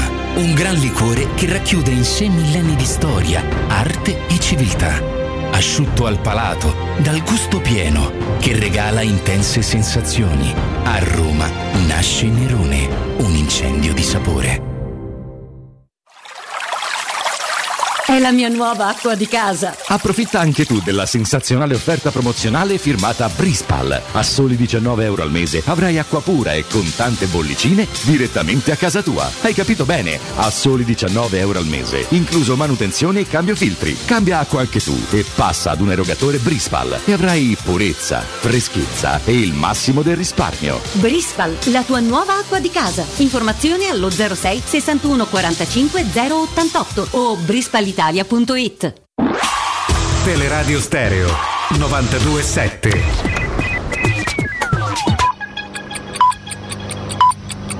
Sono le 19 e 3 minuti. Teleradio Stereo 927, il giornale radio, l'informazione. Insieme con Benedetta Bertini, buonasera. Il maltempo annunciato a Roma è arrivato. Dalle 12 di oggi la pioggia è caduta in città. Tanti disagi sia per gli allagamenti che per gli alberi caduti. A Piazza Bologna, a ridosso dell'ingresso della stazione della metro B un albero è caduto. All'incrocio stradale nessuno è rimasto ferito. A Torre Maura invece un albero è caduto in via dello Signolo, di fatto occupando la strada. Rami caduti anche in via della Giustiniana. Sono stati oltre un centinaio gli interventi registrati in città della polizia locale, circa 40 quelli dei vigili del fuoco. Per quanto riguarda gli allagamenti, la situazione peggiore si è registrata sulla Tiburtina, dove alcuni locali hanno visto i loro tavoli all'aperto galleggiare sul fiume d'acqua che ha invaso il marciapiede a causa di un malfunzionamento della rete fognaria. Covid, il bollettino sanitario nazionale sono 6.076 positivi al coronavirus e secondo i dati del Ministero della Salute sono invece 60 le vittime in un giorno, in aumento rispetto alle 44 di ieri. Sono 266.246 tamponi effettuati, il tasso di positività è del 2,28% in calo rispetto al 4,11% di ieri. Un emendamento da inserire quando il decreto sul Green Pass arriverà in Parlamento per la conversione in legge, cioè il 6 settembre. Dovrebbe essere questa la strada scelta per prolungare eh, dagli attuali 9 a 12 mesi la validità della certificazione verde per coloro che hanno fatto la vaccinazione. Al Ministero della Salute aspettano il parere del Comitato Tecnico Scientifico per preparare l'atto. Non dovrebbero esserci problemi. Il prolungamento nasce dall'esigenza di non lasciare scoperte categorie come lavoratori della sanità che si sono vaccinati per primi per i quali il Green Pass inizieranno a scadere verso metà ottobre. E come abbiamo già detto è morto il batterista dei Rolling Stones Charlie Watts, aveva 80 anni, per una volta il mio tempismo è stato leggermente sbagliato, aveva detto con una punta di ironia dopo l'intervento del quale non era stata specificata la natura. Watts aveva fatto sapere di aver bisogno di riposo e di non poter prendere parte alle prove della band che inizieranno tra un paio di settimane. Questa per il momento la nostra ultima notizia. Il giornale radio torna poco prima delle 20. Vi lascio ancora in compagnia di Federico Nisi e Guglielmo Timpano da parte di Benedetta Bertino. Un saluto. Il giornale radio è a cura della redazione di Teleradio Stereo. Direttore responsabile Marco Fabriani. Luce Verde, Roma. Buonasera dalla redazione. Resta difficile la situazione sul raccordo dove si segnalano code in carreggiata esterna tra Ardeatina e Romanina. In città attenzione per chi transita sulla tangenziale all'altezza dell'uscita a San Lorenzo per un incidente in direzione San Giovanni. Attualmente segnalate code e rallentamenti. Un altro incidente sta al momento creando disagi su via Flaminia Nuova con code tra via Tuscani e via dei Due Ponti in direzione di Grotta Rossa. Si sta in fila anche su Lungotevere Farnesina e Lungotevere Sanzio tra Ponte Mazzini e Ponte Garibaldi verso Trastevere. Per i dettagli di queste e altre notizie potete consultare il sito roma.luceverde.it. Un saluto da Valerio Penna. Un servizio a cura dell'ACI e della Polizia Locale di Roma Capitale. Cerca Teleradio Stereo su Facebook e Twitter. Vai su www.teleradiostereo.it e scopri come seguirci in streaming. Teleradio Stereo.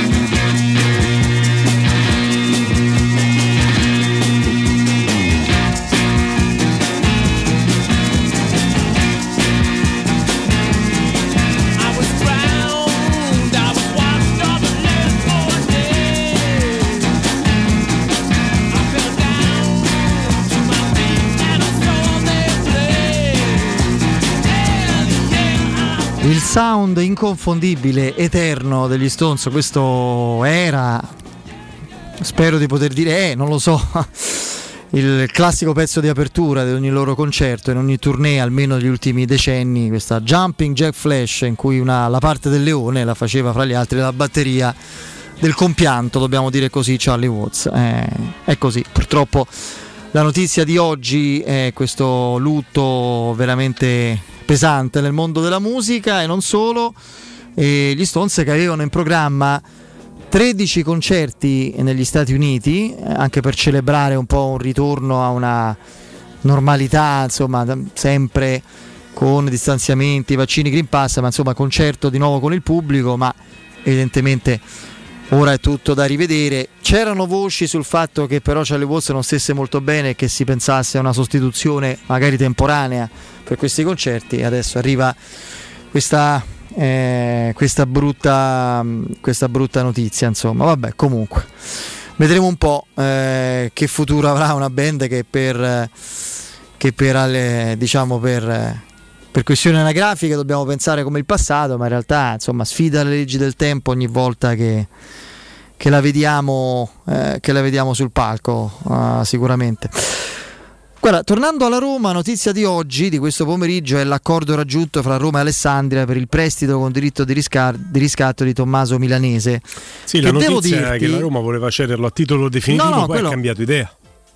Perché Tiago Pinto inizialmente aveva Beh, pensato se di fosse arrivato qualcuno che dava dei soldi, per me lo, lo- lo- non Eh, lo so. lo- Torino e Samp sembravano interessati. Eh, ma infatti lui mi sembra un giocatore che potenzialmente può ambire, magari da alternativa non da titolare assoluto a quel tipo di piazze perché fra i ragazzi è stato quello che in- a un certo punto si era messo più in luce Sì. prima di Darboe alla fine, Sì, sì. nelle ultime 4-5 giornate quando erano spariti i centrocampisti e c'era sto povero ragazzo eh, così catapultato dalla, dalla primavera, prima squadra, era talmente, stato talmente bravo e, e poco ispirati gli altri centrocampisti da essere il migliore in quel momento. Ma fino ad allora ti ricorderai, no? Sì, sì. Europa League, insomma, lui e Calafiori che poi si era stabilmente sistemato in prima squadra. E Tommaso Milanese ah, aveva fatto vedere proprio atteggiamento, mentalità, predisposizione proprio alla lettura delle situazioni da giocatore di calcio, vero? Poi non ancora pronto per stare nella Roma, ma quindi mi immaginavo, cioè, Alessandria appena promossa in Serie B, cioè io immaginavo che lui potesse stare nella rosa di, di una squadra di seconda fascia anche di A o di Serie B. Eh, certo che se va a Però- giocare tutta però la giocherà, dai, però giocherà. continuità per lui L'importante è che ci sia la possibilità di vederlo, che non faccia la fine di Riccardi e Boa che, Eh, che sono eh. spariti. Ecco. Guarda, io credo che qualcosa ci, debbe, ci debba essere stato a livello di confronto, magari anche con Mourinho, sulle qualità di questo giocatore. Eh, lo scrive proprio oggi su Twitter eh, Filippo Biafora, a cui veniamo legati oltre che da una stima professionale, anche da- da- dalla convinzione che eh, quando scrive lo fa sempre con cognizione di causa. Inizialmente l'idea di Tiago Pinto era proprio quella di venderlo e cederlo a titolo definitivo. Eh, ha cambiato idea Tiago Pinto su questa operazione e ha deciso di mandarlo in prestito. Ma la Samp e il Torino, sempre per quanto riguarda questa, questa indiscrezione di Filippo, sarebbero state interessate a, a prenderlo. Eh, l'idea che, anche se siamo sempre molto forse troppo in alcuni passaggi legati no, a questi prodotti della cantera romanista, molto spesso non sono giocatori da Roma, però l'idea di non, com- di non perdere completamente a beneficio di altri club di Serie A come sarebbero stati Torino e Samp il, eh, il, il possesso del cartellino di questo calciatore non mi dispiace perché se dovesse far bene all'Alessandria potrebbe essere comunque un patrimonio sul quale puntare in futuro. Sembrava pronto, sembrava più pronto rispetto a tanti ha altri. avuto anche prima di allora, diciamo che per scelta poi di Fonseca, eh, perché chiaramente lo staff della, della prima squadra, l'allenatore di allora, eccetera, i suoi collaboratori avevano individuato questo ragazzo che poi aveva assolutamente eh, fatto capire di avere delle doti, delle qualità. E mm, quindi lui si era messo in luce eh, per due o tre partite in modo non banale e poi era un po' scomparso, vabbè, ma succede, eh, non, non è che poi eh, è, così scontato che un ragazzo della primavera stia poi per mesi eh, definitivamente prima squadra. Diciamo che quello che abbiamo visto parzialmente la scorsa stagione, in estate, a questo, in questo inizio di stagione con Murigno, a me pare che Bove, Darbo e Zaleschi siano i tre ragazzi proprio su cui eh, si può essere certi di un loro futuro da calciatori, non necessariamente nella Roma, ma che possono iniziare nella Roma per poi capire se possono rimanere in pianta stabile in prima squadra. Sai, le opinioni, a me sì. sembra che Murigno preferisca Bove a Darboe. Mi Eh. pare che questa sia già una notizia. Eh, il minutaggio quello dice. E Quello Zaleschi, dice. qui c'è poi un altro. Cioè io non penso che Zaleschi eh, venga convocato dalla nazionale polacca, prima la nazionale A, perché Boniek gli sta simpatico, che ha telefonato. Cioè, io penso che Paolo Sosa, che è il CT della Polonia, faccia le convocazioni in base a quello che gli serve, vede, no? perché chiama il presidente, fra l'altro uscente della federazione, dice: "Oh, Lo sai che a Roma c'è questo. Quindi Zaleschi è un ragazzo assolutamente interessantissimo, ma l'abbiamo visto, eh? Abbiamo visto già Scampoli della scorsa e questa ultima parte di stagione. Io credo proprio sia il primo cambio dei Pellegrini. A meno che insomma, non ci sia la possibilità di schierare a sinistra qualcuno al posto di Michitarian, Michitarian va al centro, quando non c'è Pellegrini, io veramente ho la sensazione che Zaleschi possa giocare lì. Quindi Zaleschi sono tranquillo. Bove ci sta, Bove fra l'altro è teoricamente il più simile a Veretù fra i centrocampisti che la Roma ha in organico. Darboe vediamo perché se la Roma non dico non prende un centrocampista nuovo, ma anche rimangono sia Viare che Diavarà, e Darboe va in prestito, non rimane perché sarebbero veramente troppi. Ciervo sembrava come questi ragazzi, ma in realtà non ha, non è maturato, è ancora poco calciatore, sembra un po' uno istintivo, prende palla e va, Sì. legge poco le situazioni A me, ancora. a me piace eh, Sì, come, sì. come identikit di, di giocatore istintivo per quel poco che l'ho visto. Sicuramente eh, le opinioni stanno, stanno a zero, contano i fatti. I fatti dicono che nelle due partite ufficiali della Roma, eh, Zaleschi, Bove eh, e, e sono stati i due giocatori, i tre giocatori con Darboe sempre convocati da José Mourinho. Poi eh, Darboe nell'ultima partita delle due che ho citato, le due partite ufficiali, è andato in eh, tribuna. Giustamente Piero sottolineava come a livello di convocazione, poi non ne sappiamo neanche troppo perché non vengono diramate ufficialmente, però i due giocatori sui quali punta di più come presenza in panchina e anche in campo, l'abbiamo visto l'ultima partita, sono Zaleschi e Bove e il terzo del podio è Darboe. Per altri non c'è spazio. Sono i tre giocatori che probabilmente vedremo aggregati alla prima squadra per tutto il corso della stagione. Io sono una cosa sono abbastanza certo, sicuro. Non... Mourinho è una garanzia di, di- è un'affidabilità assoluta, cioè se entra uno di questi ragazzi è perché se lo merita, perché Sì, sono sì. utili, non per un contentino. Sì, sì. Io se dovesse giocare scampoli di partita o addirittura qualche partita da titolare Zaleschi al centro della tre quarti, io sono più curioso e speranzoso e pieno di buone sensazioni che timoroso. Se Così come se Roma- dovesse giocare Bove al centrocampo, ovviamente non così tante occasioni, ma qualche scampolo di partita. Guarda, Eh. Fede, se, se la Roma fa il suo in Conference League, le ultime due partite perlomeno diventano una formalità nella quale in competizioni ufficiali tu puoi saggiare eh, giocatori che, che puoi capire quanto ti danno.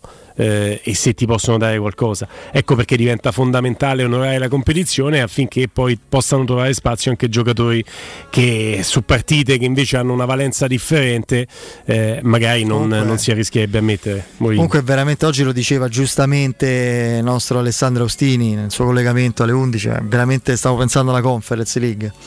La Roma ha pescato nel mazzo di non so quante de- del sorteggio del preliminare, preliminare di, di- di Conference League una squadra il cui livello non ritroverai nel girone dei Conference No, League. no, non c'è dubbio. Cioè nel girone troverai squadre meno forti del, del, del Trabzonspor, che non è eccezionale ma è una buona squadra, l'abbiamo Sì, sì. vista, che hai beccato nel, nel playoff.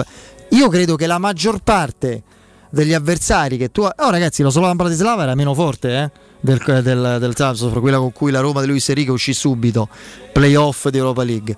Tanti, adesso Mourinho ha esagerato forse un pochino dicendo sembra un playoff di Champions, ma ci manca poco, eh. Cioè, Guarda- nei playoff di, Europa League sicuramente sono tutte, quasi tutte meno forti del Trabzonspor. Sia- Abbiamo beccato questa proprio nel mazzo. È una cosa. da una parte sono pure soddisfatto perché la Roma, quando affronta squadre un po' più forti nella media, dà il meglio come concentrazione, eccetera. Però, ragazzi, cioè, No, no, chirurgica la precisione. Una bella sfiga. Beh, Sì. le, le squadre eh, più attrezzate, se vogliamo, vuoi per il campionato d'appartenenza, vuoi per eh, il, i- il passato, no? che magari è stato anche d'alto, d'alto livello, squadre che magari hanno giocato la Champions nelle ultime stagioni. Eh, per appartenenza ti dico l'Union Berlino, che infatti ha vinto 4-0, ha giocato con il QPA, che insomma non si sa che- manco, non si sa, non si è capito. E Eh, ma la Roma non poteva trovarla. Cioè, No. No, Io no. dico fra quelli che potevi trovare. il, il Gen- no, ti dico le, le- le squadre che poi più avanti possono diventare anche quelle più attrezzate per, per la conference. C'è il Ghent, squadra belga, il Karabakh l'abbiamo incontrato in Champions League e quindi ha una dimensione che perlomeno questi qualche partita con la P maiuscola hanno giocato. E uno degli scontri che valgono, per esempio, a livello di, di storia, parlando di conference, che valgono qualcosa in più, forse addirittura uno scontro che avremmo visto in Champions qualche anno fa, così come vale qualcosa in più Roma Trabzonspor, è Victoria Pulsen Siska Sofia. Perché queste sono due squadre che, che non valgono la Conference League.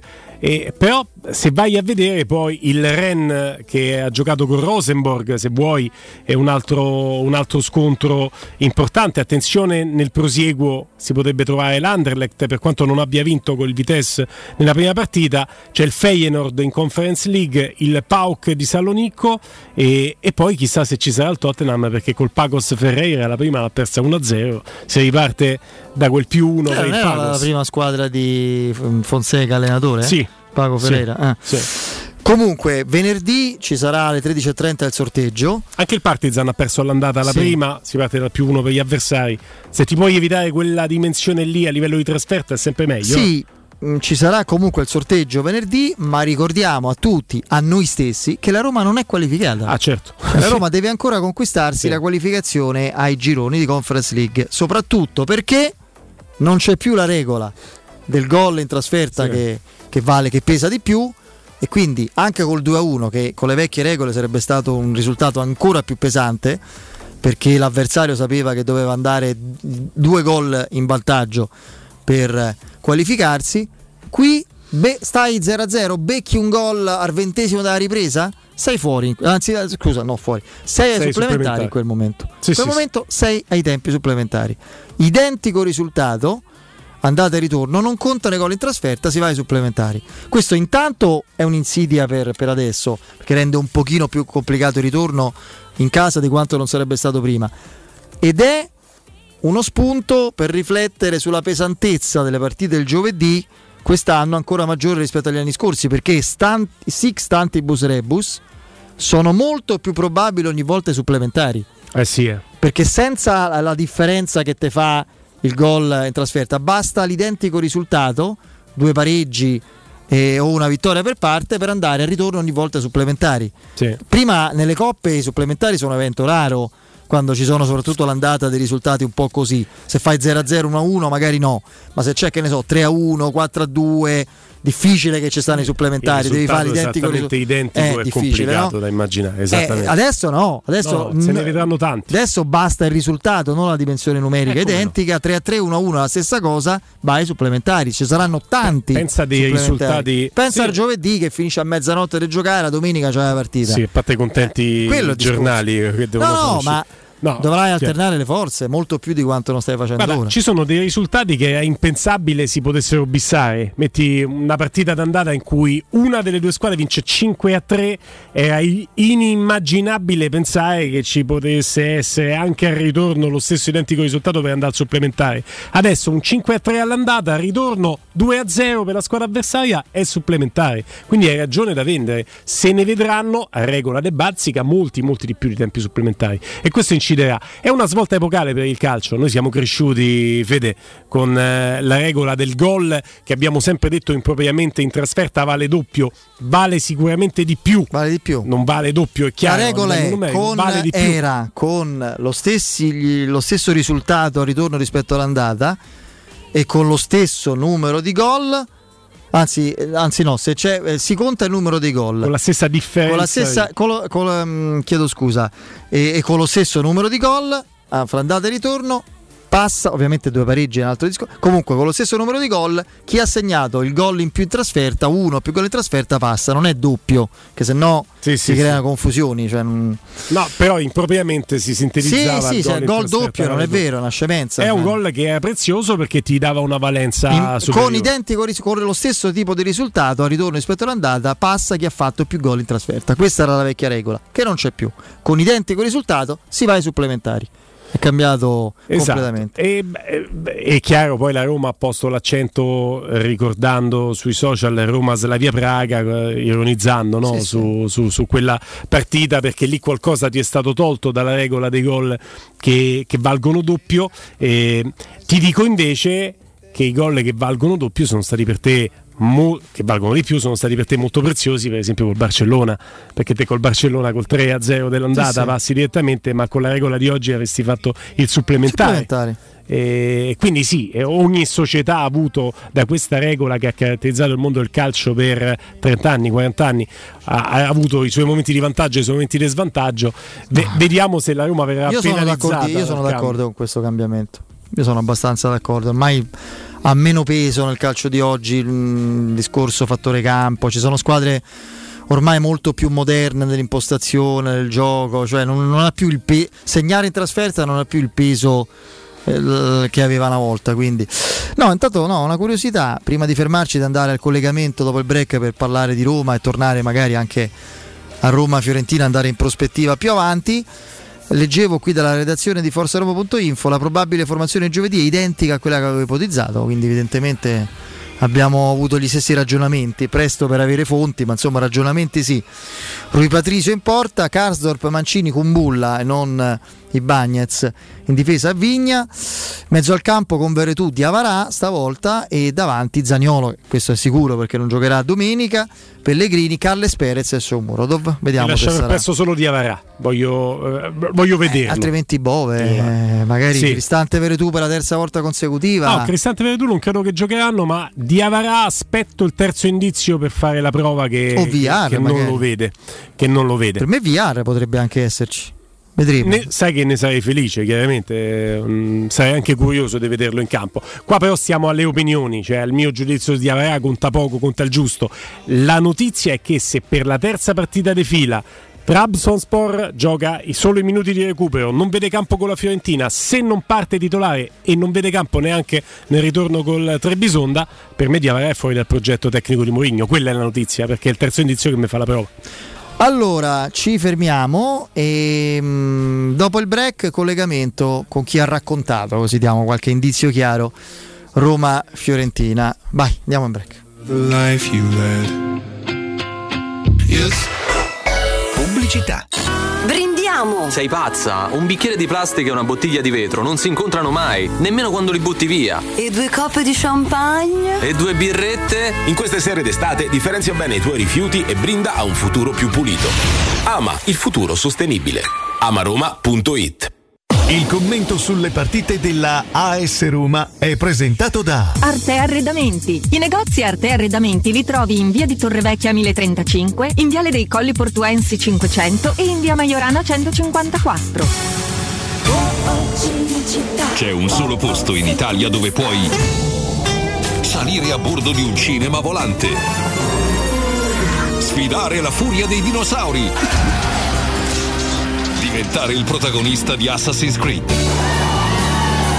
giocare sulla neve tutto l'anno e rilassarti nella cinepiscina. È Cinecittà World, il parco divertimenti del cinema e della TV. Scopri tutte le novità su cinecittàworld.it. Hai visto che bella la nuova Ford Puma? Cercavo proprio un'auto sportiva e spaziosa, ma soprattutto ibrida. E allora vai da WeCar, in via Nettunense ad Anzio. Troverai tutta la gamma Ford, nuovo, usato e chilometri zero, con finanziamenti personalizzati, anticipo zero e il miglior prezzo. WeCar, il tuo punto vendita Ford ad Anzio. www.muoviticonnoi.com Sei un'impresa edile o devi ristrutturare casa? New Edilmat, un punto di forza nel panorama dell'edilizia con i migliori materiali per imprese e privati. Edilizia, termoidraulica, ferramenta, colorificio con tintometro, pavimenti e rivestimenti, noleggio macchinari, professionalità, rapidità, consulenze tecniche e prezzi da ingrosso. New Edilmat, aperti dalle 6.30 in via Riva del Fiume 23, zona 7 Bagni. Info allo 06 88 88 161 o su newedilmat.it. Spazio o strazio? Basta angustiarti in ambienti angusti. Da oggi ti aspetta Residenze Colle degli Abeti. A Roma Est l'unica iniziativa immobiliare in pronta consegna in classe A con appartamenti finalmente comodi e spaziosi. Mono, bilo e trilocali con posto auto. Possibilità arredo completo e mutuo anche con agevolazioni statali. Residenze Colle degli Abeti e in via Piero Corti 13. Gruppo Edoardo Caltagirone ha costruito. Residenze vende. Info residenze.com Sogni di giocare contro il capitano? Nella capitale nasce la prima Academy della Roma Calcio a 8 per uomini e donne dai 18 ai 45 anni. Iscriviti anche tu. Visita il sito www.asromacalcioa8.it e compila il form nella sezione Accademia. Sarai ricontattato e potrai entrare nel mondo del calcio a 8 da protagonista insieme alla Roma Calcio a 8. Seguici anche sui social. Vuoi un materasso di altissima qualità ai prezzi più bassi del mercato? Se lo vuoi in memory di ultima generazione o con molle indipendenti, comodo e rilassante o ancora ortopedico dal sostegno deciso, vieni direttamente in fabbrica da Artigiana Materassi, la vera qualità made in Roma, con oltre 50 modelli da provare. I nostri grandi showroom ti aspettano in via Casilina 431A con garage convenzionato a soli 10 metri e in viale Palmiro Togliatti 901 dove c'è una grande insegna gialla. Info allo 06 24 30 18 53 o su artigianamaterassi.com. Teleradio Stereo. Teleradio Stereo. La la la la la la la la la la la. So outspoken, you don't even notice every word you say gets right under my skin.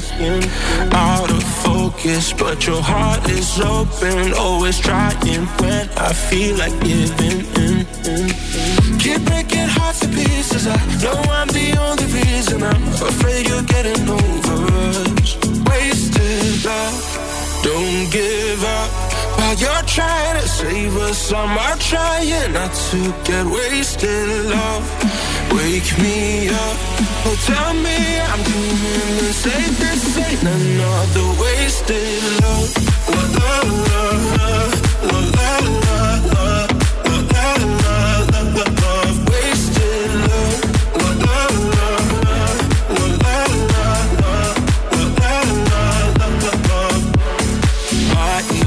emotions overflowing ocean takes me to the point I can't control myself.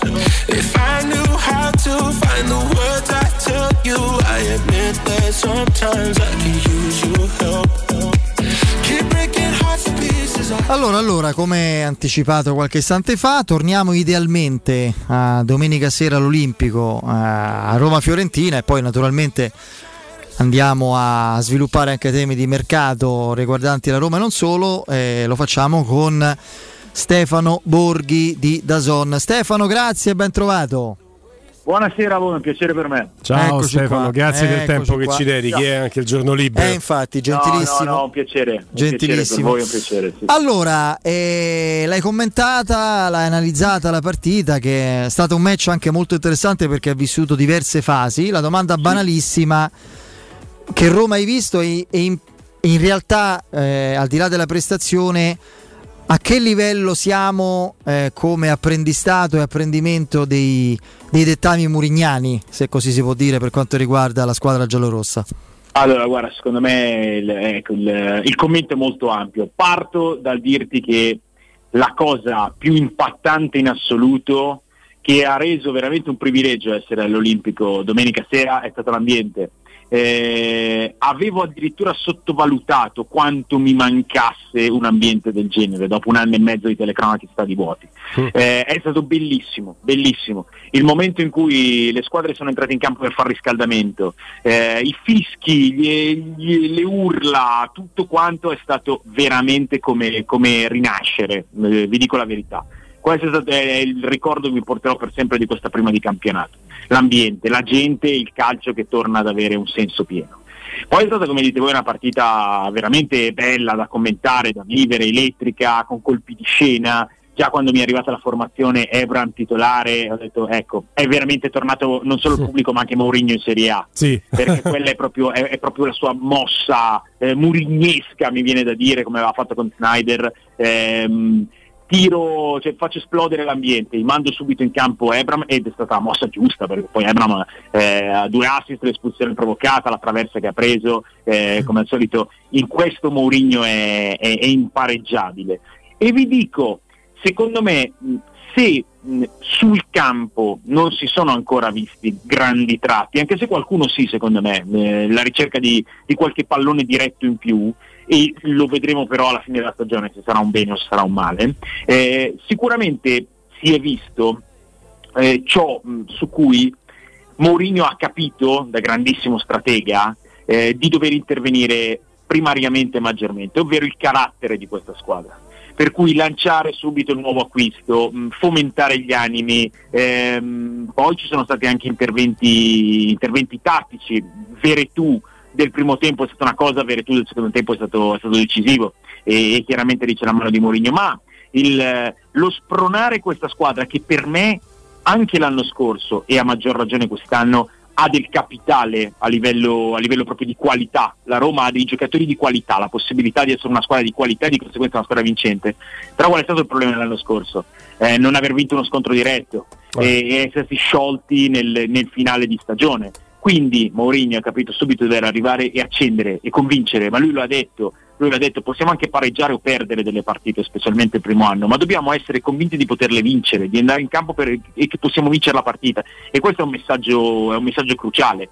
E poi tutti, anche, tu, tutti i raggi di questa prestazione, di questo lavoro psicologico. Ehm, è sembrato un Murigno eh, sorridente, è sembrato un Murigno buono, rabbonito quasi quello che è tornato in Italia. I complimenti che ha fatto alla Fiorentina italiano, prima mm. e dopo la partita, sono indubbiamente sinceri perché ho visto una, una buonissima Fiorentina, una buonissima Fiorentina.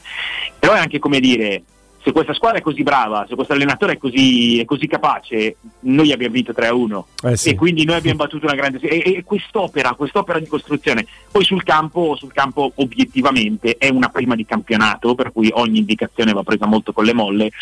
Io ho visto una Roma che, che, che ripeto, ha molto potenziale ma deve anche crescere perché perché sull'1-0 in vantaggio di un uomo non ha chiuso la partita e sul, sull'1-0 e poi, poi, fino al 2-1 diciamo a parità numerica la partita la faceva la Fiorentina eh? La partita sì. la faceva Fiorentina per sì. cui lì c'è da crescere ma è normale è la prima di campionato di una nuova era però guarda, cioè, ho parlato per, per, per, dieci minuti consecutivi per cui di cose se ne sono viste tante Beh, la sensazione Stefano è che eh, questa Roma in questo momento aspettando un processo evolutivo che necessariamente ci si deve attendere anche da una squadra che punta in alto ma in questo momento si trovi meglio quando il pallone ce l'hanno gli altri lo dimostra il 56% di possesso palla concesso alla Fiorentina nonostante la Fiorentina abbia avuto per più tempo rispetto alla Roma 10 eh, uomini, quindi anche l'uomo in meno, poi si è, si è, pareggiata la situazione ma solo al 52esimo e lo dimostra il fatto che poi la Roma quando ha rubato palla ed è ripartita è il momento in cui è stato pericoloso. Sì, eh, ecco, Mourinho non è un allenatore che ricerca per forza di cose il 70% di possesso palla, è un allenatore molto diretto, è un allenatore molto diretto, quindi penso che questo gli interessi relativamente. Io però continuo a vedere una squadra che per caratteristiche di interpreti, Veretù, Pellegrini, lo stesso Zaniolo, Mkhitaryan, ehm, è una squadra che, che, che radirebbe avere il pallone e si è trovata bene senza palla, mh, ha vinto la partita e ha avuto delle grandi fiammate tecniche, però, però quando girava la palla a Fiorentina secondo me non, è, non era proprio cioè, totalmente a proprio agio la Roma, è per questo che ti dico che c'è poi un percorso di, di evoluzione, di stabilizzazione che è appena cominciato. Eh, sono, continuo a essere molto curioso, continuo a essere molto curioso perché, perché gli incastri da fare sono particolari, però sono anche molto particolari gli interpreti che dovranno produrre questi incastri, per cui mi sono goduto veramente l'ambiente, mi sono goduto una bella partita, ehm, mi prendo queste indicazioni e, e vado avanti a, a, osservare fondamentalmente. Eh sì, eh sì. adesso mh, chiaramente come per le altre, eh, ovviamente, quindi anche per la Roma c'è questo spiraglio dato dagli ultimi giorni di, di, di agosto per il mercato sempre che si riesca a sistemare la questione su Uberi o con almeno una cessione in organico, magari a centrocampo, ma non solo. L'idea è quella di prendere un centrocampista sfumato Ciaca che abbia caratteristiche adatte a completare il reparto, magari a assicurare leadership, controllo, gestione con e senza palla. Secondo te è quello che serve alla Roma o, o vedi altre esigenze, magari dietro, sugli esterni? Ma no, io credo che, che abbia ragione Mourinho quando dice che la Roma ha fatto un, un intelligentissimo mercato di reazione perché ci siamo sentiti anche tutto l'anno scorso, io continuo a pensare che la Roma abbia una rosa, una, una rosa di, di, di, buonissima qualità.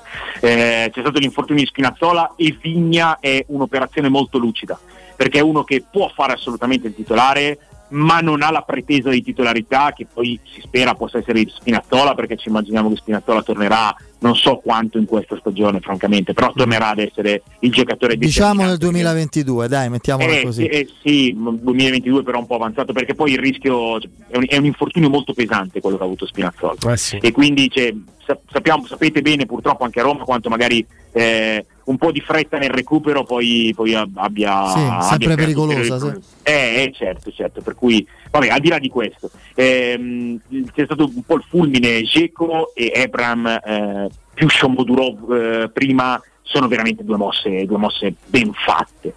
Allora ti dico ehm, sì se proprio vogliamo individuare un reparto sì quello de, de, della mediana anche perché manca un po' un giocatore alla Mourinho eh, Veretù è un giocatore che per me ha qualità, quantità, visione, inserimenti, è un giocatore importante. Cristante l'ho visto essere un giocatore importante nella partita, perché magari a volte poi non, non appare fino in fondo, ma, ma, a livello di equilibri forse lì si può migliorare qualcosa e, e ripeto, manca un po' un giocatore alla Mourinho che sarebbe forse di Avarà a livello di caratteristiche assolute però anche se, se di Avarà lo aspettiamo da un po' tanto. Eh. È un giocatore muscolare, un giocatore che bilanci, sì, eh, serve un giocatore però di alto livello. Perché un riempitivo della rosa allora magari lanci giovani, visto Sì. che c'è Bove, che c'è Darbo, eh, se c'è la possibilità di prendere in mezzo al campo un, eh, un- un mediano di, di- di profilo significativo, allora credo che potrebbe essere il completamento della rosa. Anche se pensando alla rosa della Roma e pensando al futuro, io sono veramente curioso di vedere eh, come, come andranno a convivere um, Shomurodov e Ebram, perché per me possono convivere perfettamente.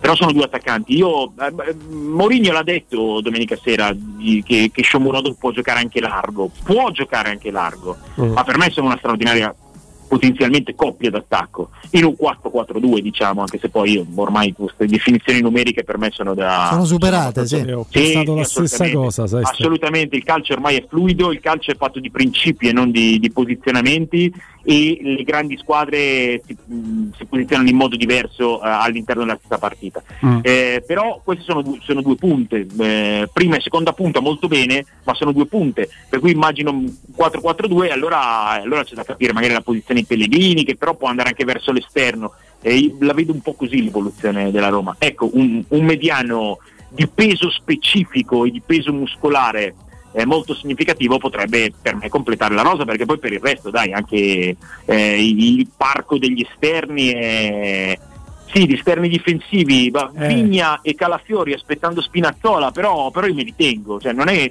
siamo anche in una fase storica in cui il Paris Saint Germain ha tre formazioni titolari. Eh, da qualche parte devi anche un po'. Devi anche un po' stringere i denti, inventarti qualcosa. Che Eh, referenze hai di Reynolds, eh, Stefano? Perché è un po' Eh. quella l'incognita, no? Sulla sì, destra. sì, forse un po' quella a destra, anche se Karsdorp eh, viene da un grande campionato. Eh, è vero che giocava con, con tre dietro, adesso gioca in una difesa a 4, è diverso. E referenze che ho su Reynolds l'ho visto giocare dal vivo perché mh, cioè, per pochi minuti in realtà dal vivo eh, nel- nella partita di Parma che ho commentato l'anno scorso. Sì, appena Eh, arrivato, sì, sì, l'esordio appena arrivato. Mm. Ah, Sì, sì, sì. Eh, allora, l'avevo visto giocare prima, mh, non seguo, conf- ve lo confesso, eh, non seguo proprio tutti i giorni la MLS. Però eh, ogni Come tanto darti torto. No, eh, vabbè, perché sono troppe le cose da seguire, se non seguire anche quello. Certo. Ma eh, ogni tanto butto, mh, butto l'occhio e l'avevo visto giocare, ma mi ha dato un'impressione significativa dal punto di vista fisico.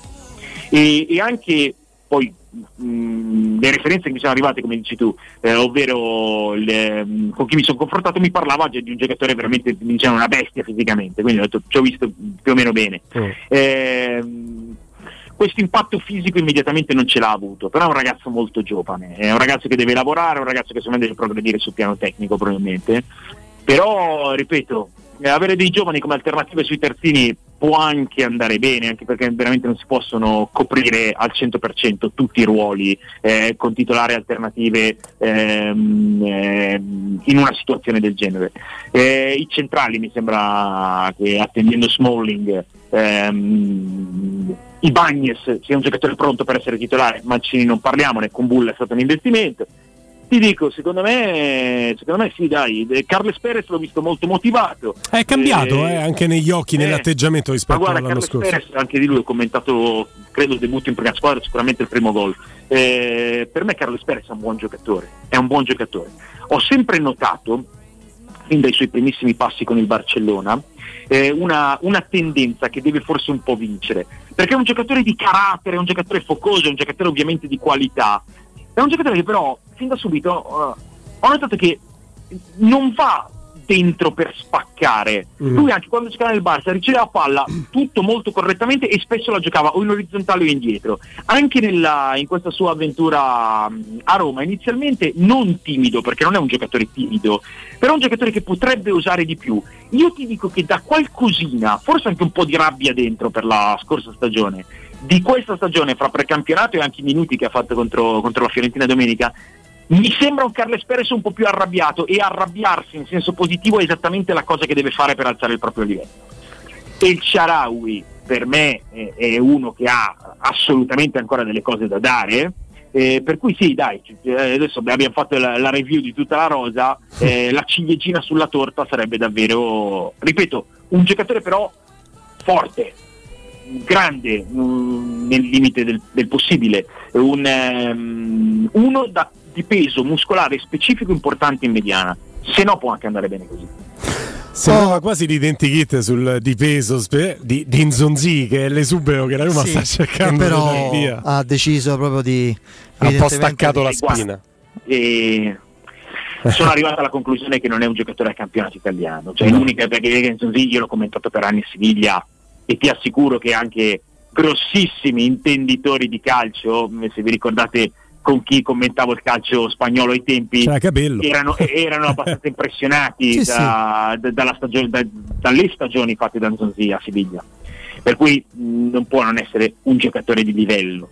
Può assolutamente che essere che non sia un giocatore adatto al calcio italiano. Mm, questo sì. Ma poi anche lui non è un giocatore del Mourinho. Cioè, pensavo a un elemento cioè, di mediana struttura, struttura, Sì, sì, rottura, fisico, impatto, potenza, un giocatore così.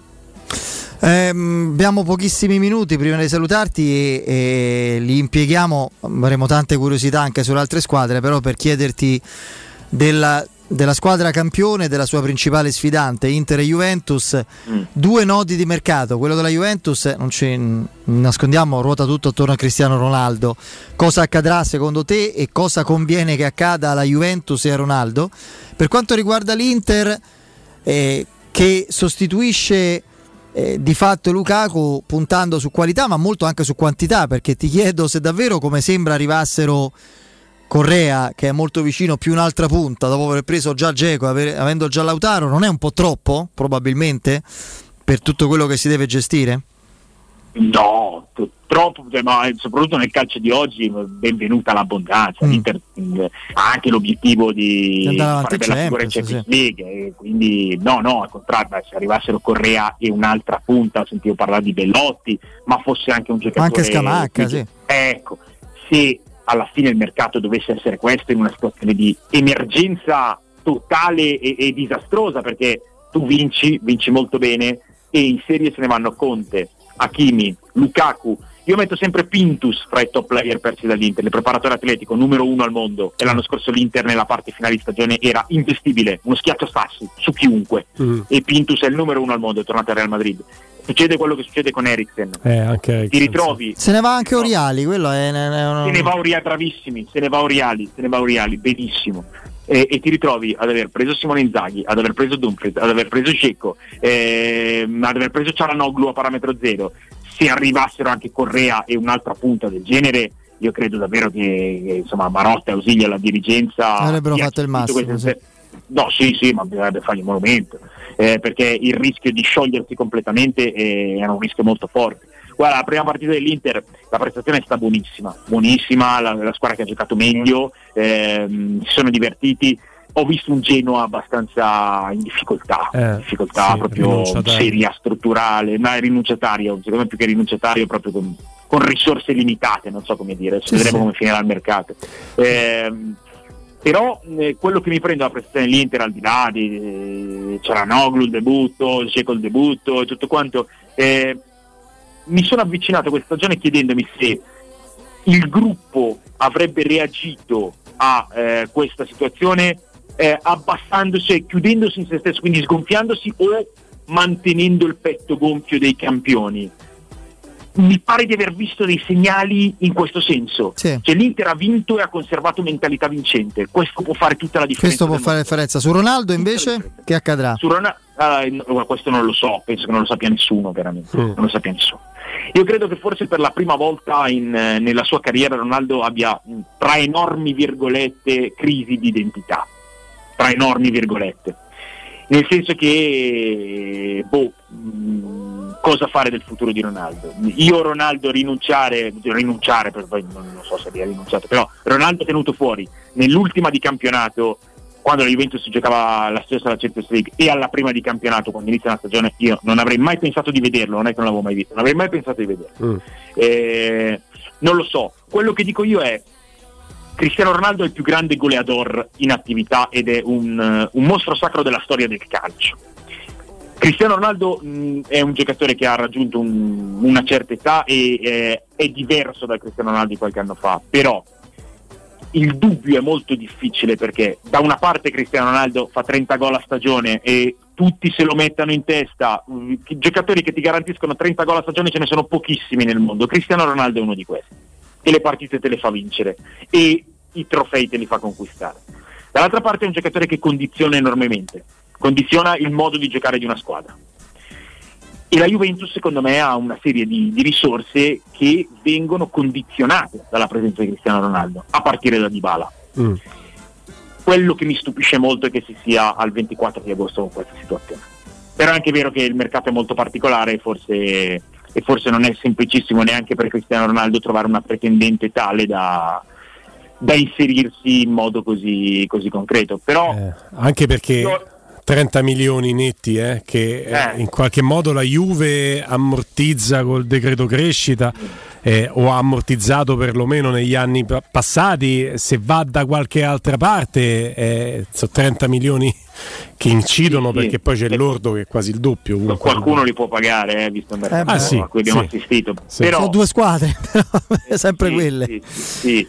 Eh, però io dico che insomma, vi faccio un pronostico, tanto non li becco mai e Eh. soprattutto cioè, non sappiamo niente di concreto di diverso. Per me Cristiano Ronaldo rimane alla Juventus. Anche Eh, secondo fa- me. Per l'ultima, sì. E comunque cioè, avete visto anche Domenica Udine, eh, tenuto in panchina tutto quanto, è entrato, ha fatto il super gol del 3-2. Poi c'è un fuorigioco. Dei e pochi centimetri, sì, però l'aveva eh, però, fatto, però la partita l'aveva vinta un lui. eh. giocatore che in Italia fa ancora la stradifferenza. Cioè, in Italia, in Spagna, in Germania, in Burundi, su Marte, è un giocatore che fa la differenza. La Juventus cambierebbe molto senza, non Eh, avendo beh. la possibilità di sostituirlo magari. detto, il, fat- il fatto è che condiziona l'espressione della squadra. Eh, sì. Condiziona perché c'è Cristiano Ronaldo in campo, c'è Cristiano Ronaldo in campo, niente da fare. Niente da fare. Poi lui adesso eh, vuole giocare eh, da, partendo da sinistra come ha sempre fatto, però poi in fase di non possesso devono rientrare gli altri quindi lui spostarsi, spostarsi come, co- come punta diciamo. Eh, quindi condiziona un po' tutto, condiziona un po' tutto. Però anche quello è un, è un dilemma incredibile, io non, Sì, sì, non, non avrei una risposta. c'è eh. incertezza, su questo c'è una grande incertezza certamente. Va bene, Stefano, grazie. Grazie, Stefano. Buon lavoro, a presto. Un piacere, un abbraccio. Ciao Willy. Ciao, Ciao, ciao, ciao Stefano, un Buona saluto serata. A Stefano Borghi di Dazon Guglielmo. Noi ci ritroviamo domani. A domani, Fede. Piero in riposo e in lutto per Charlie Watts, ma lo siamo Eh. un po' tutti eh, certo che innamorati di musica rock e di questo gruppo straordinario che erano e sono i Rolling Stones. Grazie Andreino Giordano, eh, break, ultimo giro di giornata con Benetta Bertini, noi torniamo domani, ciao a tutti e Forza Roma. Hey,